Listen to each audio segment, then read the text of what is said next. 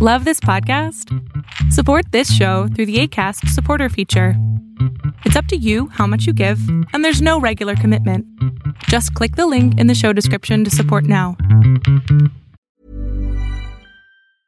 Cool fact a crocodile can't stick out its tongue. Also, you can get health insurance for a month or just under a year in some states. United Healthcare short term insurance plans, underwritten by Golden Rule Insurance Company, offer flexible, budget friendly coverage for you. Learn more at uh1.com. Ever catch yourself eating the same flavorless dinner three days in a row?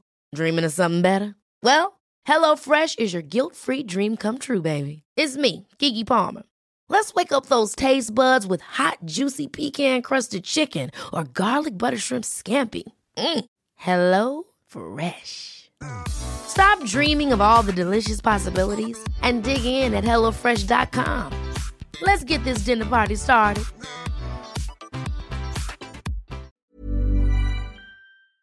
¿Cómo están, salamandras? Qué gusto verlos y verlas. Sí, es que no sé por qué no puse el micrófono. Volvemos a empezar. Hola, salamandras, ¿cómo están? ¡Qué gusto verlos! Como les decía, este, vi- vimos el... bueno, no hemos visto este video de Goose Gris, que tiene más de 4 millones de seguidores, con el Temach, que tenía creo que más de 3 millones de seguidores en TikTok, y le borraron la cuenta al Temach. Este...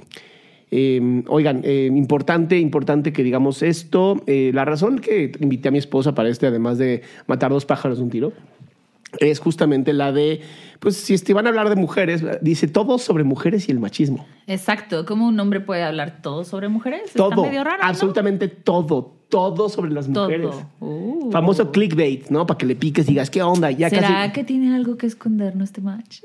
No, Gusgri, quien lo hizo fue Gusgri. La verdad Ah, es que el bueno, invitado sí. es Temach, ¿no?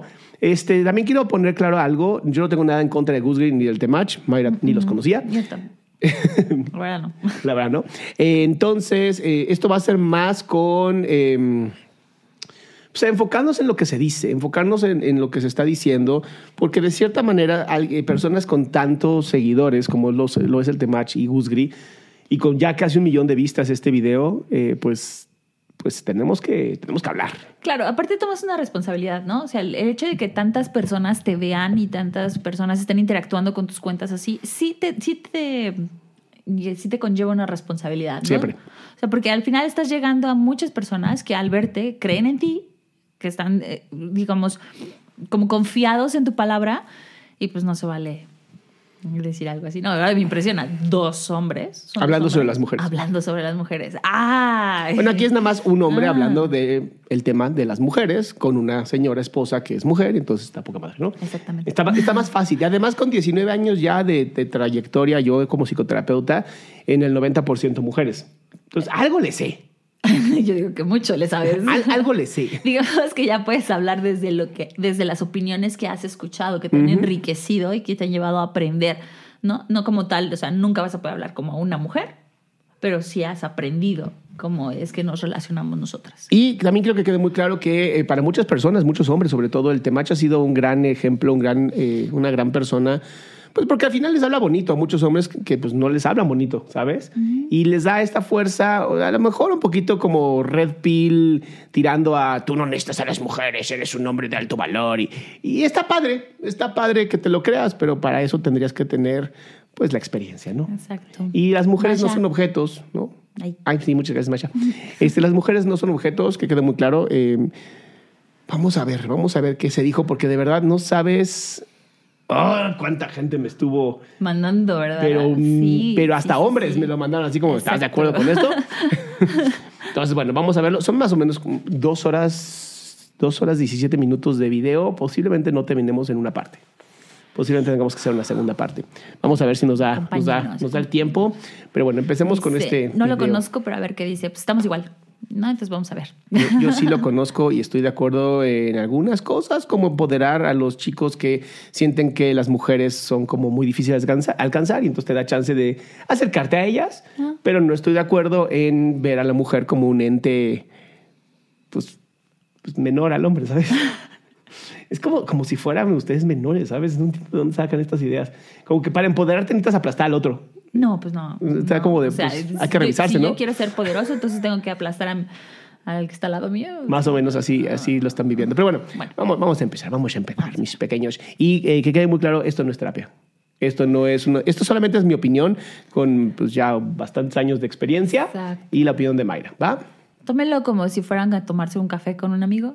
O sea, no van en su plan de, ah, tengo que estudiar la conversación que tengo que dar con mi amigo, ¿verdad? No, vas al chisme. Vas a relajarte. a Exacto. bien. Además, hashtag nos mama el chisme. Sí. Entonces, eh, video de Araceli, me gustó la manera de expresarse. Espero que les guste esta manera. Oh, ah, importantísimo, importantísimo. En este podcast, video, en este momento, se van a usar palabras altisonantes. Si tus oídos son sumamente castos, puros y jamás has dicho una de estas palabras altisonantes, te pedimos inmediatamente que desde baja en este momento el canal, incluso bloqueame, por favor. Exactamente. Sí, porque El de pronto- lenguaje, digamos que aquí es un poquito florido. Es muy florido y mis, mis eh, hermosas y hermosos eh, eh, moderadores tienen la habilidad de bloquearte. ¿Va? Sí, digamos, minimicemos el sufrimiento de esas personas. Es que hay gente que no sabe, no sabe que le puedo apagar el radio. Oh. Mm, No sé por qué. Pero bueno, ve- veamos, veamos. Eh, Para, para- para que sabes, para que sepan que no, no, no se enojen si decimos palabrotas. No se enojen. El- al final, el lenguaje es muy florido y es bellísimo. Y esas palabras no tienen, o sea, no tienen un impacto directamente a las personas ni hacen ningún daño. Es solamente una manera de expresarse. Entonces, no. eh, Ven. Mayra me aguanta, Mayra me aguanta. empecemos, empecemos, empecemos. Ve el video de este hombre, por favor. Buenas tardes a todos ustedes. El día de hoy les traigo un episodio bastante interesante que la verdad vale la pena que lo vean completo. Pues aquí me encuentro. O sea, velo completo, por favor. Por favor, no me dejes a los 10 minutos. Yo también debería decir eso. Por favor, véanlo completo. Por favor, no nos abandonen a los 10 minutos. Oigan, ¿qué les pareció? Ya pusimos aquí, el, el- aquí, mira acá, el hermoso chat. Para ver lo que ¿Eh? nos dicen. Para que ustedes también lean las cosas que dicen, a ver si están más tranquilos así. Vamos a seguir. con mi amigo El Temach. ¿Cómo estás? ¿Qué pasó, mis compas? ¿Cómo andan? ¿Qué pasó, compa Gusgri? Gracias por, gracias por la invitación. No, hasta por que fin se se nos armó. Desde el año pasado que ya teníamos, Nos andábamos persiguiendo. pero ya quedó chido. A ver, este, vamos a empezar a hablar sobre eso de que tú eres director de cine. Vamos a empezar a hablar de eso. Yo, yo primero estudié actuación. Eh, Lo cual le puede dar, por eso sabe manejar muy bien al público y sabe manejar muy bien a las personas en las redes, ¿no? Al saber cómo a platicar, manejar emociones. Creo que hasta cierto punto las personas que llegan a estudiar actuación son, son como que aprenden a ser empáticos, ¿no? Porque tienen que meterse en un papel, entonces tienen que tener esta empatía con el otro. Exacto. Quiero creerlo. Vamos a seguir. Y luego me di cuenta, me cagaba que me dijeran qué hacer. Yo siempre quería, entonces dije, y Quiero ser actor, pero me caga que me digan los directores qué hacer. Interesante. Podría ser un buen director. O, o- o empezamos a ver ciertos rasgos interesantes, eh, pues de no querer ser manejado por otras personas. Pero bueno, no vamos a etiquetar a nadie. Y una vez un director me dijo, cuando hagas tu película, cuando haga, esto me lo dijo en una obra de teatro, cuando hagas tu obra de teatro haces lo que quieras. Y dije, ah, pues la verga la voy a hacer. No sé si te guste la verga, pero pues, cada quien hace lo que quiere. Cada quien es. Hay que tener cuidado con lo que dices. Es que eh, imagínate que agarran aquí esta- solamente esta parte del temach Exacto. y lo pongan en un video así de a la verga, me gusta la verga. ¿Qué- tranquilo, ¿cómo? ¿Qué pasó? Y lo voy a hacer. Y lo voy a hacer, ¿no? Y no tiene nada que ver con la parte de la homosexualidad, ¿no? Tiene que ver con, hay que tener cuidado con nuestras palabras, sobre todo cuando estamos siendo entrevistados en algo que va a ser, pues, polémico. Va a ser polémico.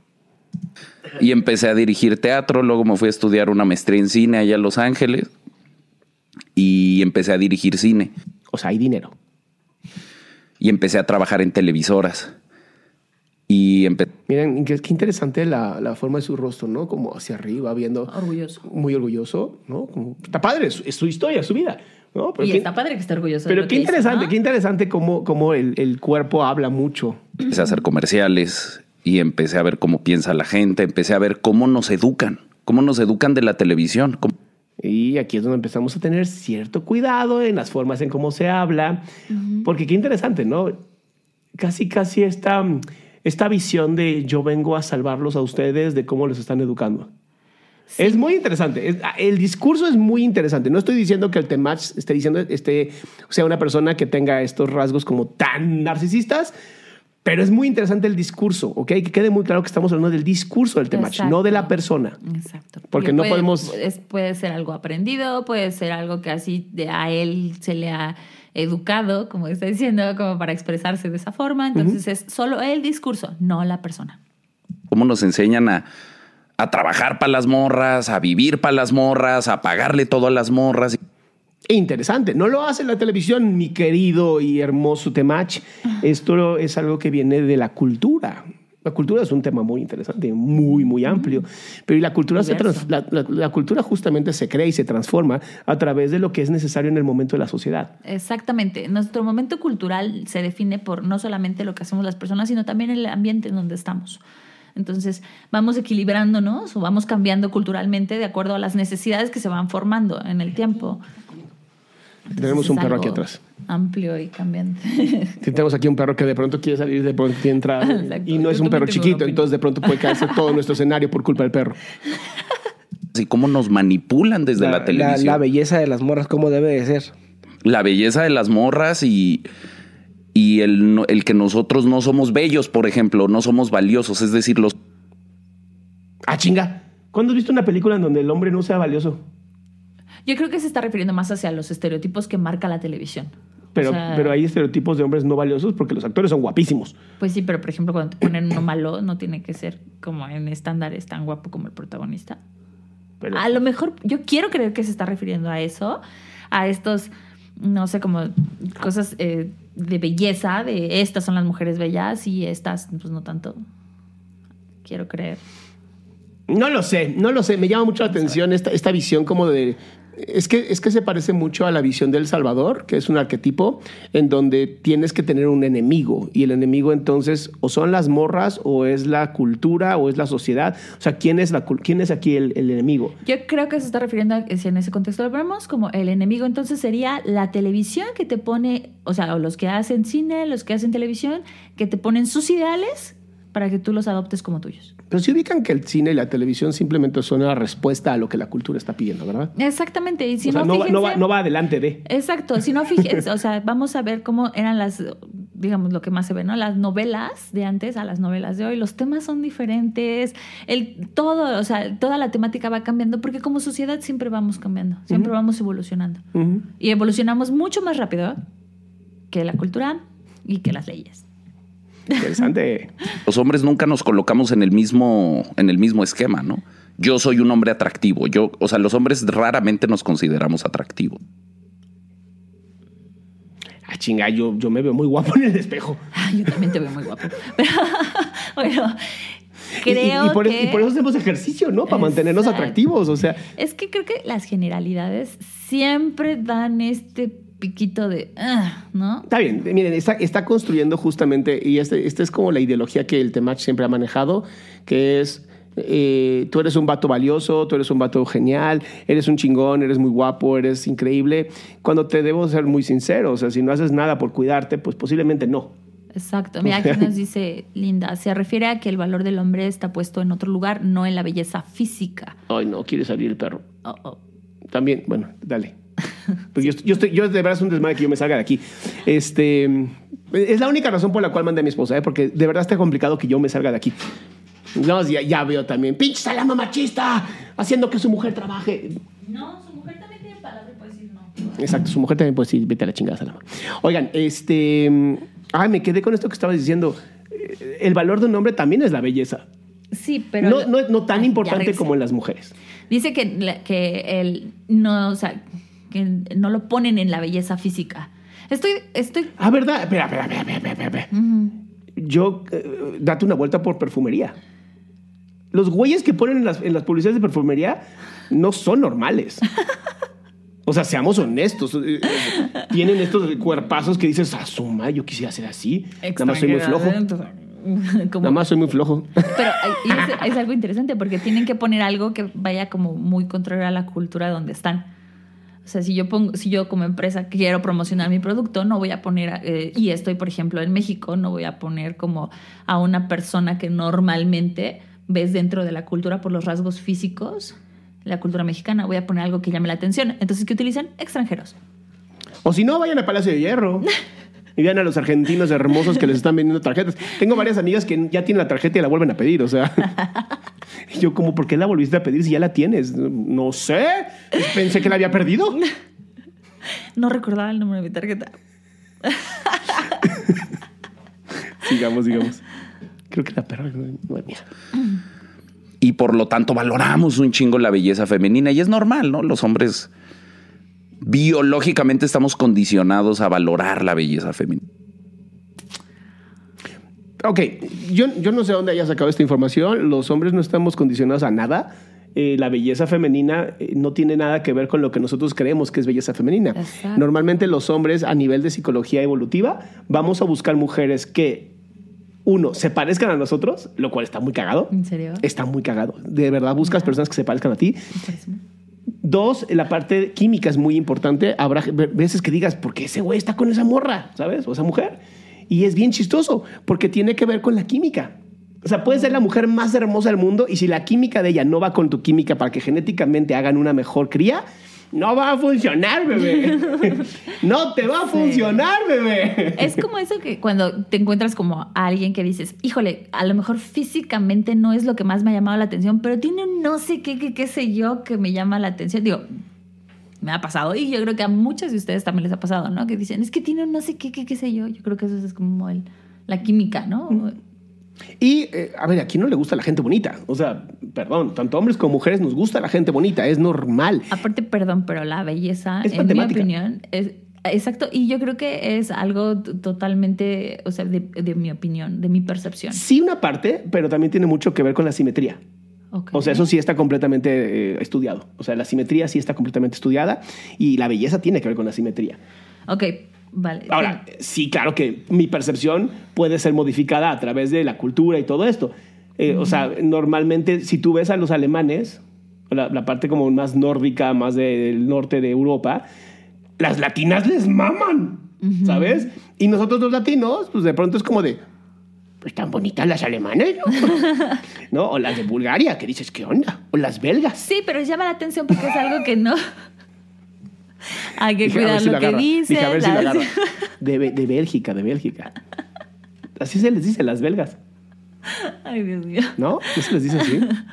Pero bueno, entonces, eh, hay que tener cuidado con esto. Hay que tener cuidado con las generalizaciones, como bien dijo Mayra al inicio, porque pues no, no Y, siempre. exact- y el hecho de que a lo mejor la simetría te da como ciertas ventajas, no, lo- no lo es todo, no lo da todo. ¿Sabes? Es- existen muchas más cosas, lo que nos acabas de decir, la química y todo lo demás. Existen muchas más cosas para decir, esta persona para mí es impresionantemente bella. Y te vas a, te vas a reír, pero eh, genéticamente y desde la psicología evolutiva vamos a buscar a personas que van a mejorar nuestra especie versus personas que estén bonitas. Exacto. Así de sencillo. Así funciona nuestro cerebro. Acuérdense que el cerebro está diseñado para sobrevivir. Sí. Pero fue muy cabrón para mí irme dando cuenta cómo nos han ido educando novela tras novela, serie tras serie, comercial tras comercial. Ok, si te educa la televisión, sí, es muy peligroso, pero a mí me educaron mis padres, la sociedad, la cultura, los libros que he leído, la escuela, mi propia educación, ¿no? A veces tenemos que tomar en cuenta que sí, si te la vives en redes sociales, si te la vives viendo televisión, pues sí, tu educación va a ser una mierda. Es que es un fenómeno que yo creo que vamos a estar viendo como mucho más cotidiano, mucho, porque ahora todo es así, ¿no? O sea, todo va hacia, eh, digamos, tenemos una pequeña computadora en la mano y es muy fácil, la tenemos acceso, oh, nos Ya, ya. borramos. Este, tenemos mucho acceso a muchas cosas, a bastante información y creemos que eso es todo lo que nos puede educar, pero no. sea, hay que tener cuidado también con esto, ¿ah? cosas. Comercial y, y, pues eso me empezó a generar ahí un cringe raro. Ok, no, pues empezamos con ese tema porque aquí mi amigo Temash dice, ah, usas, usas esta cámara. Dice, ah, las, las conoces. Y, ah, es que yo soy director de cine. Por eso me hizo muy curioso ese tema. Pero a ver, este, pues me gustaría que nos contaras un poco de ti. Ya dices que empezaste con, con esto de la, del haciendo comerciales. Este, ¿Tienes 35 años? 35 años. ¿A qué edad empezaste correcto. haciendo eso? No, pues yo desde morrillo yo dije, yo quiero ser actor. Yo de morrillo y fíjate, Yo quiero la atención. Eso es lo que dijo de Morrillo. Yo quiero la atención. Porque yo también soy como tú, Temach. Yo también quería la atención y yo también quería ser actor. es muy cagado porque ahora lo entiendo. De morrillo yo decía, a ver, ¿quiénes son los vatos que más morras traen? Y decía, pues eso quiero ser yo. Entonces yo veía a los actores y yo decía, ah, yo quiero eso. Y pues lo, Como si las morras fueran eh, eh, dinero, ¿no? Una cosa. Mientras más tienes, más vales. Ajá, exacto, como más morras, más que más hombre. Eh, sí, es que ese es el machismo. Ese es el machismo, justamente. las morras eh, equivalen a... Sí, pero a a- poder. atención, o sea, el número de mujeres no quiere decir que las tengas como Satisfechas. satisfechas a todas, ¿eh? Tranquilos. Luego ya me empecé, pues pasaron muchos años, estudié en la Nacional de Teatro aquí en Ciudad de México, estuve mucho Oh, nos llama nuestro perro. Dios mío. La señora de Avon, ¿no? Le decimos. Es que ya es una perrita muy vieja. Ya tiene un año con nosotros. Van a decir, pinche Salama, estás más pinche desenfocado. ¿Sabes qué? Sácala, porque si no va a seguir aquí entre que sube y baja. Y... Pero bueno, mis salamandras, qué, qué gusto verlos de todas partes, todas partes de Latinoamérica, qué gusto. Pero bueno, sigamos. Vente para acá, May, vente para acá.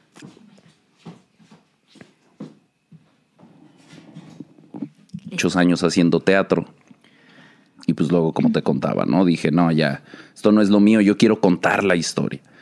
Yo quiero tomar como el, el control del todo, ¿no? Y pues ya estuve, diri- estuve dirigiendo un rato teatro, luego me fui a estudiar cine, empecé a, estudi- a dirigir, pues como todo, ¿no? Cortometraje. Esto lo que ocurre es que Gus Green no es un buen entrevistador o no traía bien claras las preguntas porque está repitiendo repitiendo exactamente todo. lo mismo que ya nos dijo. Exacto. Vamos adelante. Me empecé a meter al mundo del... Estuve un rato en Televisa. Y yo les estuve ¿Como, picheando. como staff o así también como actor? No, no, no. Digo, hice algunas cosas ahí como actor, pero yo estaba dirigiendo y dirigía capitulitos y cosas así. Y una productora, no voy a decir su nombre, no vaya a ser que, porque voy a tirar un poquito de mierda, pero una productora que es muy buena amiga eh, me invitó para que picháramos un proyecto. Porque, pues, como sabes, Televisa va, va, va de bajada, va de caída. YouTube se le está comiendo y yo desde entonces yo ya sabía el futuro es YouTube, el pedo es YouTube. Entonces les piché un reality show con influencers hace ocho años, diez años. Me dijeron, no, le va. Y lo empezamos a desarrollar, lo empezamos a desarrollar. Estuvimos desarrollando casi seis meses ahí. Y pues obviamente cuando estás desarrollando no te pagan. En teoría te dan. Entonces estás trabajando seis meses para la empresa. Y ya en los últimos filtros nos dijeron, no, sabes qué es que la gente, es que está muy complicado, es que la gente no entiende, casi casi la gente es tonta, ¿no? Tiene esta idea de que la gente es tonta y les tienes que dar lo básico, si no, no te van a entender y pues mejor no lo vamos a hacer así. Y mejor vamos a comprar un reality que ya existe, creo que compraron, compraron algo, no me acuerdo del... En ese entonces, este, ¿cuántos influencers dices que, Pues yo les estaba proponiendo, íbamos a hacer 25, los íbamos a 25. meter en una casa. por ejemplo, quiénes? Pues los de siempre, ¿no? Este, Luisito Comunica, lo- los grandes, pues estamos con Televisa. Sí, de estás- 10 años, es 2013, era la, la mata de los whatevers. el- Wherever, sí, yo ya. Y es que ellos sí se los llevaban, pero se los llevaban a actuar. Yo les decía, es que estos cabrones no son actores. Y tienen todo mi respeto y mi admiración, pero no son actores. Y eso se nota cuando los pones en una película, cuando los pones en una serie. Ponlos a hacer lo que ellos hacen, que hacen bien. Ponlos a hacer contenido, pero allá Vamos adentro. un poquito, ¿no? Que sean. Entonces, pues ya. Estuvimos ahí un rato peleando y pues nos mandaron a la verga. Y yo dije, Nel, pues yo voy a hacer mis cosas. Después de eso dije, yo voy a hacer mis cosas, voy a hacer mis cosas para YouTube, voy a hacer mis cosas para... Y estuve un rato haciendo cosas, nada me funcionaba, nada me pegaba, entonces me, me fui a hacer comerciales. Y haciendo comerciales me empezó a ir muy bien en los comerciales y ahí por esas fechas más o menos me da COVID. Y yo tenía un compa que trabajaba conmigo en los comerciales, que era mucho más joven que yo, 18 años. Y batallaba con las morras, batallaba y batallaba. Y yo le decía, no, mira, jálate para acá, jálate para acá. Y yo dije, pues es que esta generación están cabrones, ¿no? Porque estuvieron en COVID dos, tres años encerrados sin conocer mujeres. Luego, este, escuchan un chingo de pendejadas en internet, escuchan un chingo de pendejadas de todos lados que pues se las creen, ¿no? Los morrillos sí creen, no, yo por ser hombre soy malo, ¿no? Como esta idea de el- la misoginia interiorizada que tenemos todos, ¿no? Y esta premisa de que todos los hombres de nacimiento somos malos. Eso sí es una, es una, es una ideología bastante violenta contra los hombres que viene más o menos de los 70, ¿eh? No se crean que están... Fue la segunda ola del feminismo, en donde se empezó a ver que los hombres eran como muy malos, y luego la tercera ola dijo, oh, por favor, hold my tampax. ¿No? O sea, dijo, no, no, no, está, está peor todavía. Y esto es una teoría real, o sea, lo que está diciendo sí, sí viene, hay incluso hay un estudio de eh, la APA, la Asociación Psicológica Americana, donde en los manuales del 78, 80 y tantos, ya se hablaba de masculinidad tóxica. Cuando el término masculinidad tóxica no, se, no es un tema psicológico, es, era un grupo de personas que estaban haciendo retiros para hombres en los 80s y entonces cuando un hombre no quería hacer algo, se salía del grupo o decía, no, ustedes también güeyes, lo que sea, lo llamaban masculino tóxico. Porque estaba Oh. lastimando a la tribu. Claro. Pero no tiene nada que ver con que ser hombre sea malo. Después ahí entra el problema de la, de la APA en los ochentas, en donde empiezan a decir, es que los niños estamos entrenándolos como si fueran malos. No debemos dejar que se peleen, no debemos dejar que expresen. O sea, empezó, a- a- empezó como esta feminización eh, brutal en la educación que nos, ya nos viene afectando al día de hoy. Exacto, que estamos viendo como ciertos rasgos el día de hoy. Yo creo que más adelante vamos a ver un poquito más. Seguramente, pero sí, ahí lo que está diciendo es raro. O sea, sí existe esta, este concepto en donde los hombres que, que muestran rasgos masculinos o eh, que muestran una personalidad desagradable, porque los hombres creo que son siete veces más, no es menos, ocho, siete veces más, tenemos una personalidad de no aceptar las reglas y cosas de otras personas. De Y- rebeldía. De rebeldía, vamos a llamarlo rebeldía, y a eso se le puso eh, masculinidad tóxica. O sea, a un hombre que tiene un less agreeableness, que es como no ser muy agradable, si tú le dices, haz esto, va a decir, no, no quiero, porque lo tengo que hacer.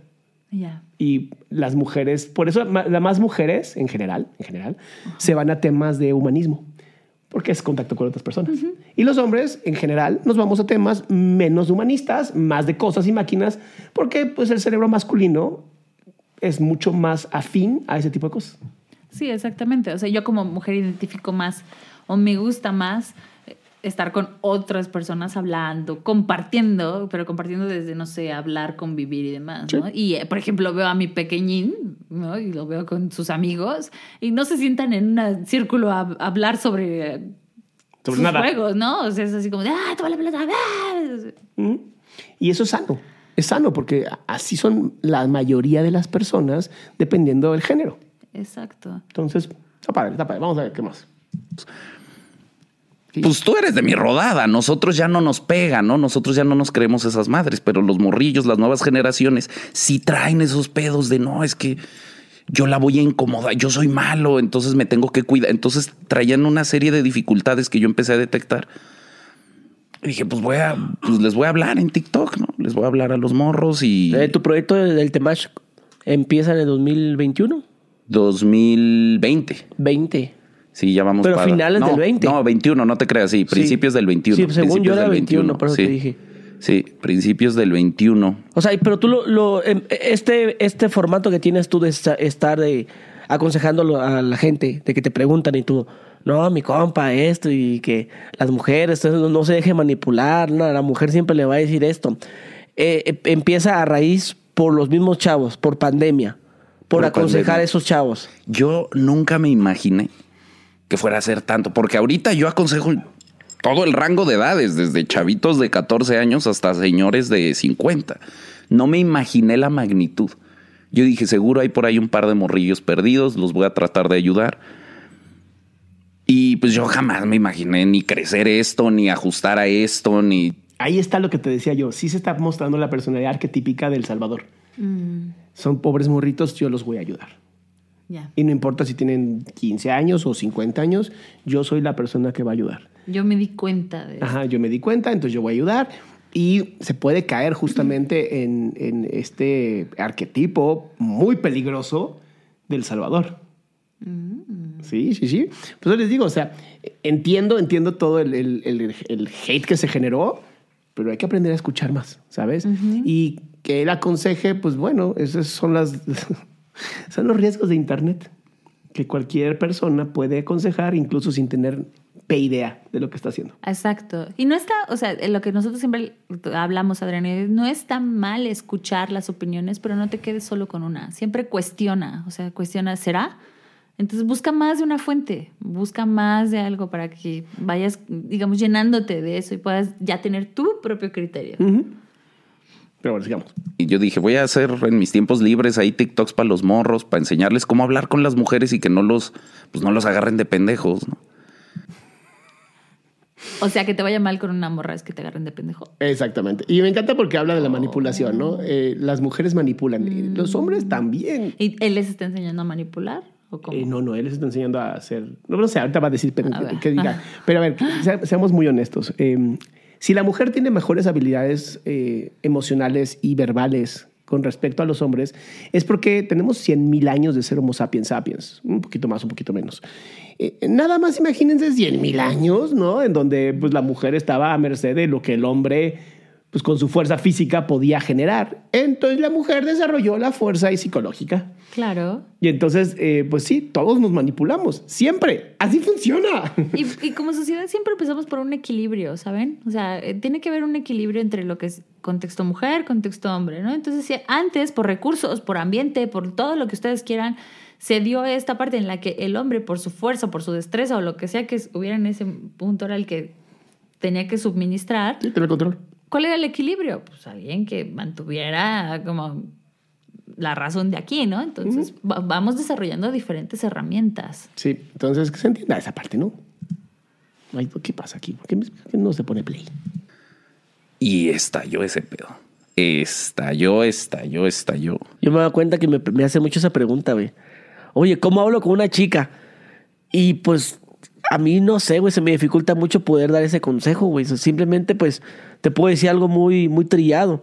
No, pues háblale, mándale un mensaje, pero pues no es como que la respuesta que quieres escuchar. Prácticamente cuando una persona te está diciendo cómo puedo acercarme a las morras, prácticamente te está diciendo tú consíguemela y ya, que esté todo listo. ¿Sí me entiendes? Entonces... Con razón, Goodgreen, no puedes dar buenos consejos, amigo, porque no es lo que te están preguntando. O sea, ¿cómo hablar con una morra? Lo único que te están pidiendo es cómo hago para tener más autoestima y más seguridad en mí mismo para poder acercarme a alguien. O lo que nos comentabas, ¿no? Ese miedo al rechazo. Pues sí, pero todos tenemos miedo al rechazo. Incluso las Exacto, mujeres. Es más, exacto. las mujeres tienen un miedo todavía peor y es el de estar rechazando. Por eso la mujer normaliza el ya rechazar a cualquier idiota, porque todo el tiempo están rechazando. Es, es, es difícil, o sea. Y- no sé, o sea, como mujer sí hay un punto donde dices, bueno, en- yo como mujer, hay un punto donde dices, "Ay, ¿cómo le digo que no? Pero a ver, ¿te acuerdas en la secundaria cuando llegaba el chavito así todo enamorado de ti? Así, "Ay, quiero estar contigo. Y le tenías que decir que no porque estaba bien feo. Pero si lo piensas, o sea, si dices, ¿cómo le digo que no sin lastimarlo? Y ese es el, el- híjole, ay, es que pobrecito, ay, ¿cómo le voy a decir? Sí lo piensas. Claro. Sí lo piensas. Y ustedes tienen que acostumbrarse a eso todo el día. Porque además todo el día están siendo, pues, buscadas, ¿no? De cierta manera. Y no importa cómo te veas, ¿eh? Las van a buscar. Eso es muy cierto. Sigamos. Entonces, en este caso se refugian con una persona, en este caso te ven como, ah, este güey sabe, le voy a preguntar a ver qué me dice. Y, y pues así la gente me ha dado cuenta que ha confiado mucho en ti y, y, y te sigue, güey, aunque sí has tenido una, una base de seguidores muy de, de haters, por así decirlo. Sí. Mujeres. sí. Eh, Es que es muy cabrón porque yo, le- yo siempre lo he dicho, digo, tengo un canal para mujeres y también les explico a las mujeres, es un canal mucho más pequeño. Pero yo siempre lo explico, yo le hablo a los hombres porque yo entiendo cómo pensamos los hombres. Yo sé cómo hablarle a los hombres, yo sé cómo funciona nuestro cerebro, yo sé cómo... Y lo que los hombres necesitamos es lo práctico. ¿No? Lo que necesitamos es, ve y háblale, cabrón. Ve y dile esto. Y igual y fun- Hay, O sea, échale ganas. hay algo que, con lo que El echaganismo. yo no estoy de acuerdo en algo que está diciendo ahorita de yo como soy hombre le puedo decir a otros hombres cómo funciona nuestro cerebro y demás, pero al final estás hablando desde tu perspectiva de hombre lo que crees que una mujer va a escuchar. ¿Ok? Yo, como por ejemplo mujer, si me preguntas tú, oye, ¿cómo le hablan a las mujeres? Mira, nos gusta esto, háblame así, háblame así. Entonces yo creo, en mi opinión muy personal, que quien estaría como más capacitado para dar un consejo de cómo le habla a las morras sería una morra, ¿no? Normalmente. O sea, Normalmente. porque yo entiendo mi cerebro, sí, papacito, pero no tienes el cerebro de una mujer. Pero bueno, sí, sigamos, sigamos. Está, está bueno, este- está bueno esta, esta cosa. funciona igual y no, pero quítate el miedo a hablarle. Entiende que te vuelve atractivo frente a las mujeres, ¿no? Quítate el miedo al hablarle. El problema no es el miedo, es la sensación del rechazo. Es que de verdad, ustedes no están agarrando la onda.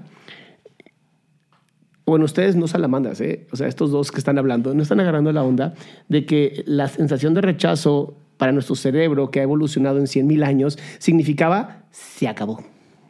Tu genética se acabó. No vuelves a, ya, ninguna mujer te quiere en esta tribu, porque además vivíamos en tribus. Entonces, como nadie te quiere, ya valiste madres, amigo. Ya no, tu genética ya no sigue. Ese es el miedo al rechazo, el miedo a la muerte. Sí, una, una cuestión de supervivencia, una cuestión de supervivencia, ¿no? Ajá, genética. una- sí, claro, se entiende. Entonces, por eso les digo, o sea, está interesante, está interesante. Porque es diferente lo que a los hombres nos hace atractivos para las mujeres que a lo que para nosotros es atractivo de las mujeres. ¿no? Entonces, los hombres cuando conocemos el juego, cuando entendemos las reglas del juego, jugamos bien, nos va bien. El problema es que estamos jugando un juego con regla, creemos que estamos jugando otro juego. Nos dicen, tú trátala bonito, regálale cosas, cómprale cosas y ella te va a querer. Esa es como la premisa máxima. Esa es la premisa de compra, la viene desde el machismo, compra a tu mujer. Exacto. Esa es justamente la ¿Desde qué premisa que empieza? queremos quitar. O sea, desde el, desde el, desde el discurso de estamos jugando un juego. Qué bueno que lo dijiste, vas, dale, dale. O sea, en serio, dígame a cuántas mujeres nos gusta vernos como un juego. ¿Sabes? O sea, tú estás jugando un juego. ¿En serio? ¿Para eso te estás acercando? ¿Para ver cuántos puntos ganas en tu juego? O sea, Neil Krauss, Neil Strauss, perdón, Neil Strauss escribe un libro maravilloso que se llama El juego o El método, se llama en español, The Game en inglés, donde él se mete en todo esto de los pick-up artists, porque el Temach, lo esconda o no, es un pick-up artist, se ha encargado justamente de, de todo esto, de estudiar justamente a los artistas de, la seducción y todo esto. Ahora lo llaman ingeniería social, una mamada así le ponen. Este, son puras mamás. Al final es cómo manipular a las mujeres, ¿no? Cómo usar ciertas cosas biológicas de las mujeres para manipularlas. Y eh, Neil, Neil Strauss justamente habla de todos los, los riesgos que había dentro de todo esto y cómo la gente, pues sí, de pronto se empezaba a acostar con todas y, y se acababa, se llegaba a una mega depresión porque, pues no, acostarse con todas no significa nada. exactamente. No ¿Qué- ganas nada. ¿Qué satisfacción te puedo sea, Ya, llevo 200. Ujú. Ajá, ¿Y luego? Y luego, o sea, ¿qué importancia tiene eso? O sea, si al final de esas 200, ¿quién te va a recordar? O sea, nadie, nene. ¿Para si- quién fuiste especial? ¿Eh? Y hay que tener mucho, mucho cuidado con esto de que es un juego, no es un juego, son relaciones. Hay algo que se llama responsabilidad afectiva, que tiene que ver con la honestidad, el respeto, la ¿sabes? El cuidado. El cuidado de la otra persona, la- la, Claro. ética, la moral. O sea, por favor, no, no lo vean como un juego. es, es muy Exacto, reduccionista. Exacto, o sea, está medio violento, ¿no? Es es un juego. Ay. Sigamos. máxima que a todos nos enseñaron de chiquitos. Trátala como princesa, sea un caballerito. Y pues algunos nos damos cuenta en el mundo, en la vida, que no es así. Pero hay muchos que no han tenido esa experiencia. Sobre todo ahora muchos hombres tienen esa experiencia cuarteada. Muy pocos hombres tienen acceso a convivir con mujeres. A chingar. Do- ¿Dónde están mujeres? ¿Se ¿Escaparon? ¿A dónde se fueron, cabronas? A ver, antes de que empezáramos a tener como tantas redes y tantos medios para comunicarnos entre unos y otros, o sea, ¿cómo, ¿cómo conocías mujeres? Pues tenías que salir, ¿no? O sea, tenías En la que... escuela, en, el escuela, trabajo, en, la trabajo. calle, en la Eh, biblioteca. a mí en me el pasó café, eh, hasta en el transporte público, ¿no? O sea, vas en el transporte público y de repente dices, ay, hola. O sea, había que, ahí sí tenías como que tener, más- hacer más chamba, ¿no? O sea, más trabajito de, tengo que exponerme para, para ver qué hay. o Ah, le das swipe. como- como, exacto. Ahora es swipe, ahora es, ay, me mandó un, oh, mira, es mi seguidor, oh, ya. Uy, qué buen contenido, le voy a mandar un mensaje. Ay, me contestó. O sea, por Dios, hay muchas más herramientas. Bueno, sigamos a ver qué más dice. Está, está interesante. Entonces no saben realmente qué es lo que buscan las mujeres. Digo, yo he tenido de todo, ¿no? Tuve las relaciones tóxicas de cajón, tuve, pero la verdad es que yo desde niño, mi mamá es terapeuta y mi mamá siempre me ayudaba o me explicaba, me empujaba a entender por qué la gente hace lo que hace. Entonces cuando yo llegaba y me quejaba, no, que la maestra me decía, ¿y por qué? ¿Y por qué? Entonces yo desde chiquito, por ejemplo, en mi mamá y mi papá es comunicólogo. Entonces todo el tiempo se hablaba de eso en mi casa desde chiquito. Tuve una abuela muy cabrona y unas tías muy cabronas que me decían, pues que traían a los hombres de sus pendejos y me decían, tú no vas a hacer eso, a ti no te van a agarrar así. Así Mira qué interesante, por eso es importante conocer a la persona, porque entonces la infancia que él vivió es la infancia donde el hombre es un pendejo y las mujeres son unas cabronas. Y esa percepción, por desgracia, si crees que todo el... Si, si la única herramienta que tienes en el mundo es un martillo, vas a creer que todo se resuelve a martillazos. Exacto. Entonces hay que tener cuidado con esto. Así como nosotros los agarramos, mira todo lo que les hacemos para que a ti no te agarren así. Entonces, pues sí tuve un crecimiento un poco ya en- encaminado, ¿no? Ya direccionado. Se puede decir que fuiste criado entre mujeres. Fui criado entre mujeres, claro, yo soy, yo lo digo con mucho orgullo, soy hijo del matriarcado.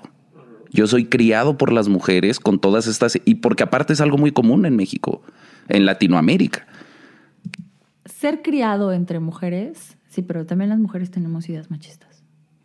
O sea, entonces ser criado, o sea, yo fui criado en un matriarcado. Eh, sí, pero a lo que está diciendo ahorita su discurso me lleva a pensar en, te enseñaron a defenderte de la mujer y ahora te dices conocedor de las mujeres. Es como, mm, mm, no me cuadra, no me cuadra. Vamos a seguir, vamos a seguir, está interesante. que a uno lo crían las mujeres desde esta idea de que los hombres son malos y de que tú tienes que ser distinto y tú tienes que ser mejor, mejor que tu papá que se fue, mejor que tu abuelo que se fue, mejor. Hay como toda esta imagen del hombre negativa en muchos de nuestros hogares. ¿no? Y entonces criado así, criado por mujeres, justo consciente de cómo muchas mujeres operan tras bambalinas. ¿no? Qué interesante, ¿no? Porque pues, eran, ¿qué? ¿Tres tías? ¿Cuatro tías? Diez, diez tías tendrá. Todas las mujeres actúan de esta manera. Aparte, todas las mujeres actúan tras bambalinas. Vuelve a lo mismo. ¿Conoces a las mujeres o te estás defendiendo de ellas? Es que está O sea, interesante te porque... estás defendiendo de algunos ideales que tú crees que son las mujeres. Es que a ver si, si ese fue su adoctrinamiento. Está interesante, está, está muy interesante. O sea, eh, eh, la, la gente habla desde, desde lo que conoce solamente. ¿no? Por debajo. Y eso no quiere decir ni que todas, ni que odio a las mujeres, ni que abogo por maltratar a las mujeres, que es mucho de lo que, como dices tú, ¿no? Las mujeres haters tratan de ponerme ese nombre, ¿no? Que son mujeres que ni siquiera han escuchado mi contenido. La gran mayoría de la gente que me dice, es que tú odias a las mujeres. ¿Por qué? Porque dices que las tratemos mal. Yo nunca he dicho que tratemos mal a las mujeres. Pero a veces que yo diga que les exijamos a las mujeres lo mismo, que seamos justos con las mujeres, que seamos equitativos, pues suena a misoginia, suena a odias a las mujeres. A ver, este, háblanos un poco de tus relaciones. Ya que dijiste que pasaste ¿De las por- tóxicas o de las chidas? Bueno, de las tóxicas, a. De las Porque tóxicas. yo pienso que. No sé por qué siento que tú, de a los 20, si eres medio celoso. Me da Ah, esa- no, yo toda da la vida impresión celoso. porque el hombre que siempre es educado entre mujeres tiende a ser más celoso, güey. Pero celoso, esos, esos celosos, ¿cómo te diré? Y me saqué esta estadística del culo, porque. Porque ¿de dónde diablos dices esto? No mames, por favor. Exacto. Gus Gris, hay un libro maravilloso que se llama The Dangerous Passion, espero que sepas inglés, creo que está traducido al español, que habla eh, David M. Boss, es uno de los más grandes psicólogos y más grandes, eh, es creo que el más mencionado a nivel mundial en todos sus estudios, y habla de los celos, y en ningún momento hay una estadística que diga eso, ¿eh? Y yo ya me leí ese libro. Y por eso estoy así como de, ¿Qué dijo? Ah. ¿cómo? ¿Cómo? Que, que te molesta lo que tu novia hizo hace cinco años cuando no la conocías, güey. Pero a todos. ¿A ti te gusta una morra que trae una pinche historial de 35 vatos? Ah. Ya salió, ya salió el machito que lleva adentro. Ajá. Ya sale el machito que lleva adentro. Muy bien, muy bien. Ya, ya está saliendo, ya está saliendo. Este, digo, no, no sé, no sé por qué es tan importante para el temach que, que la mujer venga pristina, pura y perfecta como la Virgen María. O es. como su madre, supongo. ¿Él lo pero es? ¿Él está igual? No, no, no, ni, ni comparemos, ni comparemos, ni comparemos. Pero ahí sí, eh, mi hermanito, estás perdidísimo. Sí. Pero perdidísimo, porque el historial de una persona y lo que haya hecho con su cuerpo a ti te viene valiendo absolutamente verga. Es que también data mucho de esto. O sea, si tú estás buscando a una pareja para adueñarte de ella, ya no es eso. Ya no es una pareja. O sea, quiere que el PlayStation esté. Exacto. sea, Que- que- solo de él. No, espérate. De la fábrica, ¿ok? No Directo quiero, a la no- fábrica. No quiero llegar y resetearlo. ¿Qué te pasa? Es como, también, bájale. Eso sí estuvo muy violento, ¿eh? Lo siento, pero estuvo muy violento. Eh, Pero yo pienso, yo siempre que he creído que cuando, cuando tienes una figura paternal, siento que no es tanto, güey. No, es biológico. Es Sí. biológico a todos los hombres. Ese es el pedo que nos enseñan que eso está mal. Cuando en realidad, pues al hombre nos atrae la mujer que es exclusiva. Ah, Yo, yo, yo no, no, no recuerdo cuándo, cuándo hubo el, el- cuándo hubo el seminario de hombres y la junta de hombres en donde hicimos presidente de todos los hombres Artemach. A mí no me avisaron. No, pues no. Es que no soy gracias hombre. a Dios, gracias a Dios. Creo que, creo, que, creo que no soy hombre. No soy considerado un hombre, entonces. A ver, eh, esto, esta estupidez que acaba de decir de que biológicamente, eh, otra vez, eh, perdón, pero Temach te lo sacaste del culo, porque no hay nada biológico en esto que estás diciendo. Eh, los hombres lo que queremos es una mujer que pueda ser fértil. Lo que, lo que decías hace, un rato, ¿no? O sea, mujeres que vayan a- entre esta pareja, no es nada más nosotros buscamos mujeres y las mujeres, pues, ah, sí, está bien padre, ¿no? Mi genética te conviene a ti, pero ¿qué tal si mi gen- tu genética no me conviene a mí o no me gusta? ¿A huevo? Entonces es un, es parejo, ¿sabes? O sea, yo escogí a este hombre porque me encanta su genética, ¿no? Y hoy vemos que nuestra genética Ahora, una mujer sea, exclusiva, no. dice, habla de una mujer exclusiva. Esto es socializado, 100% socializado. Totalmente. Porque antes no existía, es más, les voy a poner algo, hay un libro que se llama Sperm Wars o Guerra de Espermas, lo recomiendo, está muy cabrón, es, es también biología y es psicología evolutiva. Y el libro habla de que la razón por la cual las mujeres tienen orgasmos múltiples está basado en que tenían que tener varias parejas para poder reproducirse. Y por eso los hombres tenemos espermas que atacan otros espermas, porque sabíamos que las mujeres no eran exclusivas. Entonces nuestro esperma se tuvo que evolucionar y adaptar a tener que pelear contra otros espermas para poder lograr la exclusividad de la genética, no de la mujer. No de la mujer, o sea, no empiecen a objetivizar a la mujer, no es un objeto. O sea, no es algo que puedas decir, ay, mira, esta Argentina está bien padre, me la compro. ¿Qué te pasa? Sí, no. Eh, se llama trata de blancas eso, ¿no? Trata de personas. Ya no sé si blancas, trata de personas. Este, eh, ok, y llevamos apenas 13 minutos. La mujer que sabes que es para ti nada más, que te eligió a ti. Y obviamente no andas por la vida preguntándole, oye, ¿con cuántos vatos has estado? Por desgracia, sí es una pregunta que hacen muy seguido. Y sabes, a lo mejor no lo hacen como tal, tan directo, porque hay, hay veces que hasta agradecerías que te llegaran y te dijeran, oye, tengo una duda de con cuántas personas han estado. ¿Para qué? ¿no? X, por tu, eh, digamos, mentalidad reducida, pero lo hacen de otras formas y otras formas un poco más agresivas, ¿no? Ay, seguro también con ese anduviste, ¿no? Ay, seguro con, o sea, insinuando para sacarte la respuesta, porque ni siquiera tienen el valorcito estos machitos para decir lo que realmente quieren saber. A ver, yo, yo que tengo una pregunta para mis, mis hombres, ¿no? Mis alamonquis. Este, ¿Qué importa con cuántos hombres ha estado tu mujer? O sea, como por qué te interesaría el pasado de tu mujer? Exacto. O sea, yo no, no lo entiendo, honestamente no lo entiendo. O sea, es su pasado, es su vida, es su intimidad y habrá hecho con ella. Preguntar con cuántos estuviste, a menos que lo que quieras es un examen de sangre para infecciones este, de transmisión sexual, Haces te un invitaría, examen. te invitaría a que te saquen sangre, no le tengas miedo a una aguja, por favor, y te van a decir si tiene o no enfermedades. De ahí en fuera, no hay, no hay ninguna necesidad de saber con cuántos estuvo. Exacto. De verdad, no hay necesidad.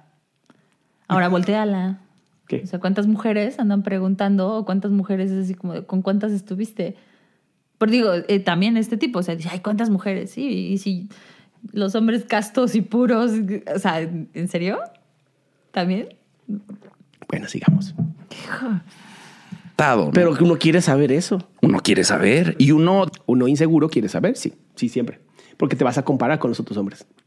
Que ni sabes que existen, o sea, ni sabes cómo son, pero te vas a comparar con ellos. En vez de disfrutar lo que tienes ahora. Pues es que no puedes, no puedes, porque mientras sigas con el pensamiento machista pendejo de que la mujer tiene que ser solamente para ti porque es un objeto para ti, pues sí, el problema es que eso se conoce como idolatría, porque crees que la mujer es como el dios. Y entonces no la vas a tratar como un ser humano, la vas a tratar como un ídolo. O la vas a tratar como un objeto, y es peor.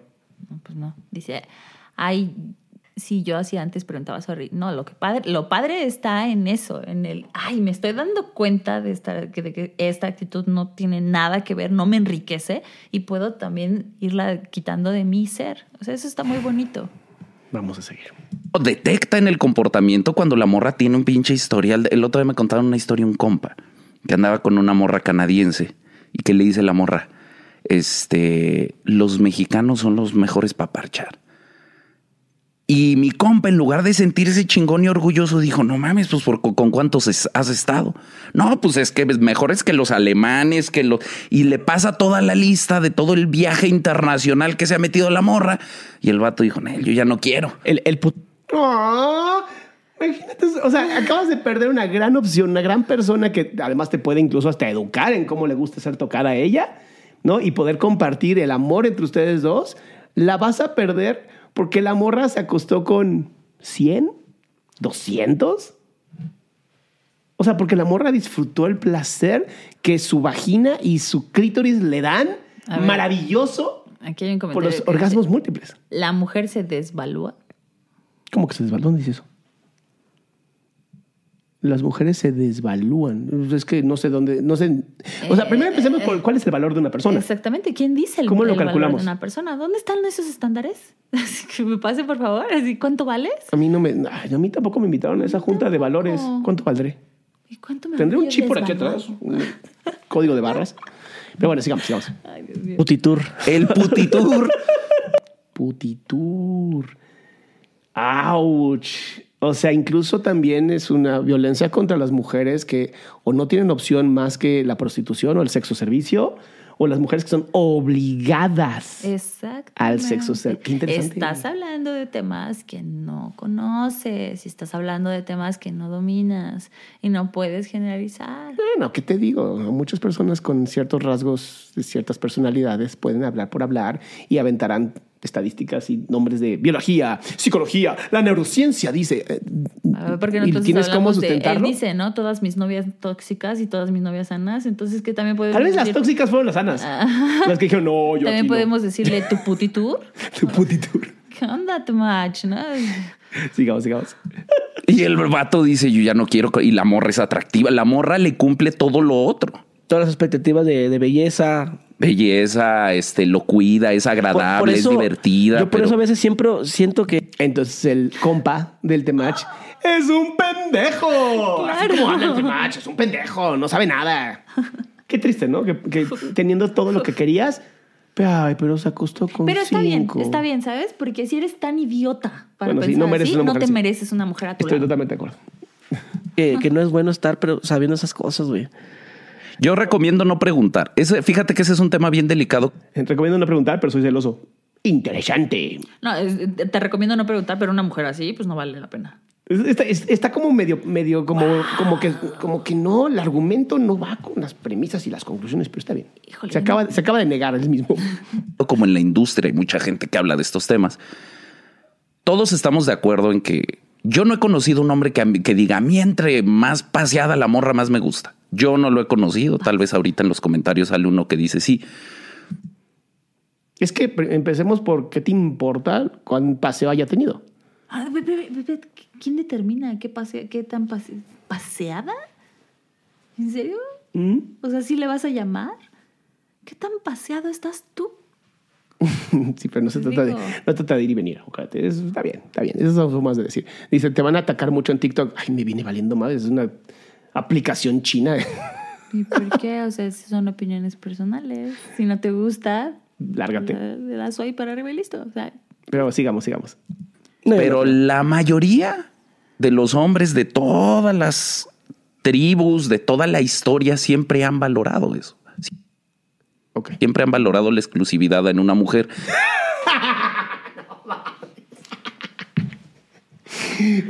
¿En qué libro sale esto? Porque yo no lo he leído. la exclusividad en una ¿En mujer. qué libro sale esto? O sea, ¿en qué libro, en qué libro viene que los hombres, ah, o sea, bueno, la propiedad privada sí nos gusta a absolutamente a todos, hombres y mujeres. Pero, ok, vamos, sigamos, sigamos. y una mujer exclusiva, una mujer que no tiene tantos, que no ha pasado por tantos hombres, es más atractiva. Hay una cosa que dice, O sea, si la mujer simplemente no dice nada, no, no. A lo mejor recorrió toda Alemania y todo el mundo, ¿no? Y estuvo con 250 personas, pero dice, tú eres no, el yo, primero". yo soy, yo soy virgencita para ti, papi. ¿Cómo eres tan inseguro? Soy virgencita para ti. Y hacen unos ejercicios de Kegel y listo, ya sientes que está súper apretada y listo. ¿Ya? Ya, te engañaron. O sea, todo lo que este güey te ha dicho para ser un mejor hombre acaba de valer pito. Porque pues ya las mujeres eh, aprenden esto y dicen, ok, si los hombres son tan inseguros, pues a la chingada. Lo cual no entendería para qué estarías con alguien así. Pero bueno, sigamos, sigamos.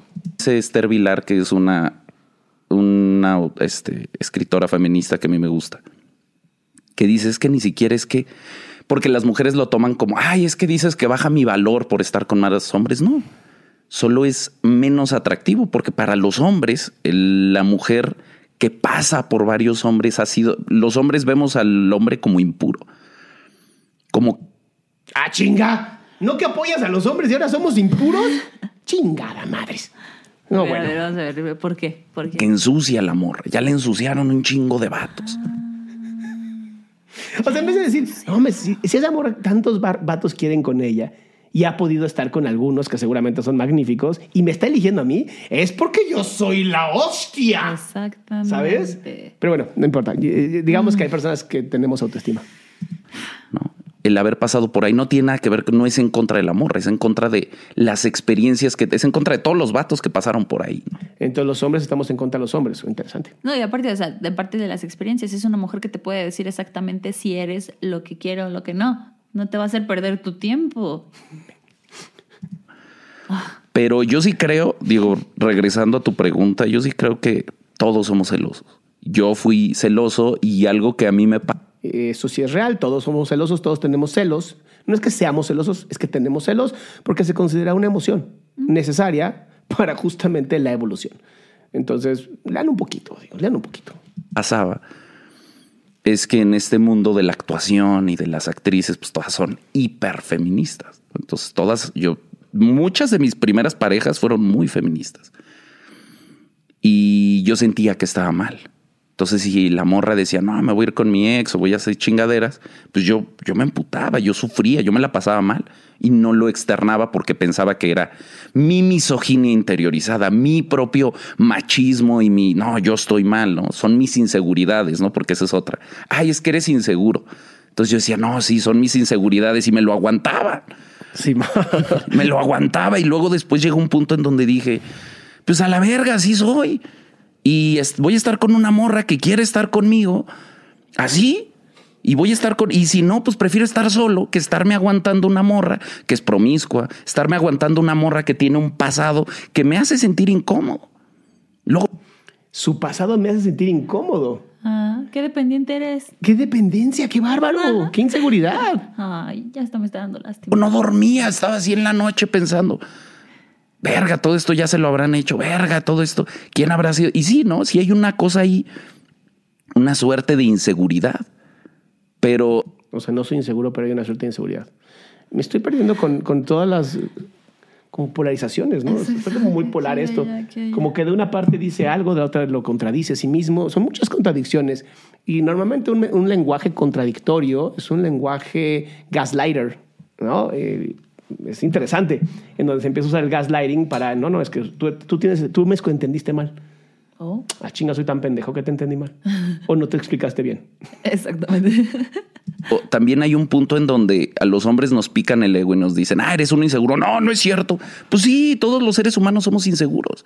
¿Y por qué las mujeres esperan que los hombres las cuidemos en sus inseguridades? Y las mujeres esperan que los hombres nos aguantemos las nuestras. Pues no, se supone que una pareja es un... Ah, qué cabrón. ¿En qué momento las mujeres le dijimos a Temach que queríamos que se encargara de las inseguridades? ¿O que los hombres se encargaran de nuestras inseguridades? No sé, hubo una convención a la que tampoco fuiste invitada, posiblemente. Yo creo. Sí. Y está cabrón que un, un hombre tenga mayor conocimiento que uno que es mujer, ¿no? Disque. O sea, sí es más valorado un hombre estoico, sí, sí es más valorado, eso es una realidad, porque sí es necesario que en la parte de mu- muestra de una masculinidad consciente, obviamente, pues sí haya cierto manejo de tus emociones, o sea, que no llores como un niño de cinco años. ¿no? De mi hijo de cinco años, obviamente le voy a tolerar muchas cosas emocionales porque apenas está aprendiendo a gestionar sus emociones. Claro. Pero de ahí a que yo de pronto tengo una inseguridad y eso haga que yo pierda el valor frente a ti, si se me hace como de, ¿es neta? O que yo teniendo una inseguridad te, te encargo, oye. Ahí encárgate de mi es ¿no? mi inseguridad, ¿no? Vas, Sí, sí. amor. Ganas. Tú eres terapeuta. Exacto. Espérate. ok, sigamos.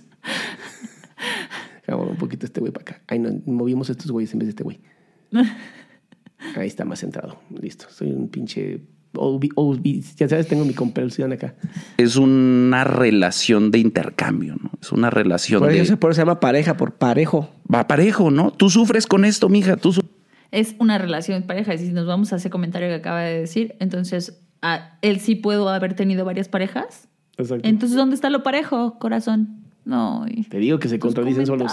Se contradicen solos. sufres y me ando cogiendo morras allá afuera. No lo hago. Yo sufro si me entero que no lo haces. Llegamos a esos acuerdos. Esos son los acuerdos de pareja. El problema es que hoy en día en nuestra No, los acuerdos de pareja se tienen que hablar en la pareja. Por favor, no caigan en esa estupidez Exacto. que llevamos cargando mucho. No lo dijo el tema, lo dicen todas las personas. Los acuerdos de pareja se tienen que hablar en la pareja. Por favor, háganlo. Por más que sea difícil, por más que les complique la vida, tienen que hablar de los acuerdos. Porque posiblemente a lo mejor tu pareja te dice, oye, fíjate que a mí me gusta andar de cola suelta. Y el otro te dice, pues a mí también, pues entonces tenemos una relación abierta, está increíble, mientras nos amemos. Cada relación de pareja es única y debe de ser tratada exactamente Y así. todos los acuerdos son únicos. O sea, no, nos, no se vayan a un estándar de que las parejas tienen que ser así según quién. O sea, pregúntense eso antes. Según quién va a determinar el cómo yo me lleve con mi pareja, en qué acuerdos tenga con mi pareja. Eso es único, porque la relación que hay entre dos personas, Adri es único, yo soy única. Y al juntarnos hacemos algo único. Así es, así es. Entonces no se traguen esto de que eh, viene en el acuerdo. No, no hay ningún acuerdo. nuestra cultura. El hombre que exige cosas es misógino y es machista. La mujer que exige cosas es empoderada y es cabrona y es bichota y le aplauden a la mujer que tiene estándares. Y el hombre que tiene estándares es misógino, es, es malo. Oye, ahorita que dijiste de que ¿Cuándo le hemos...? Aparte, si tus estándares son pisotear a las mujeres, no creo que sea algo Pero a ver, no entiendo. Muchos, muchas personas, hombres que yo conozco que tienen, que, que exigen lo que quieren, que no son agradables, pues simplemente son así. O sea, es como tiene una personalidad muy fuerte o este temperamento muy, muy, muy Sí, horrible, llegas, a, corta. llegas, a de- llegas a describirlos así como, es que son personas, digo, no está como bien el término, pero cuando dicen es que tiene un carácter muy fuerte. Ahora, si se está refiriendo a estas mujeres que se dicen de alto valor, ¿no? que solamente por su belleza merecen un hombre con dinero, pues es que están declarando muy claro estas chicas que lo único que quieren es ser el producto de alguien más. Ser el producto de, y está bien, si eso quieren ser, adelante, ser el producto y ser tratada como un producto. Pero en la gran mayoría de personas que no nos consideramos estas estupideces de alto valor, alfas y betas, que son mamadas que no sé de dónde salieron, honestamente. Miren, este, la, la valorización de las cosas se surgió para un intercambio. Exacto. ¿Sabes? O sea, De cosas. De cosas. Ah, De ahí salió la valorización. ¿Cómo iba yo a saber cuánto valía esto? Pues dependiendo de lo que esto me pudiera traer a mí. Entonces empezaron a darles ese valor a las cosas, ¿no? En base a la utilidad, en base a muchas cosas. En el antes así empezó el comercio, el intercambio de las cosas, porque nosotros tenemos muchas cosas. Ahora, ¿en qué momento me vas a decir cómo vas a valorar a una persona? Es que vol- volvemos a lo ¿Hay mismo. más de esas? Volvemos a lo mismo. No, hay forma. No hay forma. Pero bueno, sigamos. no, no dormía, dices, no dormía, estar pensando de... Me pasé por ahí también. güey. Sí, Sí, ¿no? güey. O, o estar, por ejemplo, eh, haciendo esas preguntas, güey, muy sutiles como para saber quién estuvo antes de ti, güey. O estar investigando de, ¿y cómo se llama tu, tu exnovio? Y estar buscándolo en el Facebook para ver quién estuvo atrás de mí. El Sherlock Holmes, le digo yo. Sí, puro, ese, ese tipo yo, yo a huevo. Y sí, güey, de 20 y 21, güey, 22. Eh, eh, yo siempre he dicho, güey, que esas de, eh, de las inseguridades, como tú dices, eh, está, se crea por parte de la persona a la cual tú quieres sentirte seguro. En este caso con la mujer. ¿Entendiste algo de lo que acaba de decir? No. Ok. No entendí un carajo, honestamente, perdón, No, pero no, está- no estoy entendiendo lo que quiere expresar.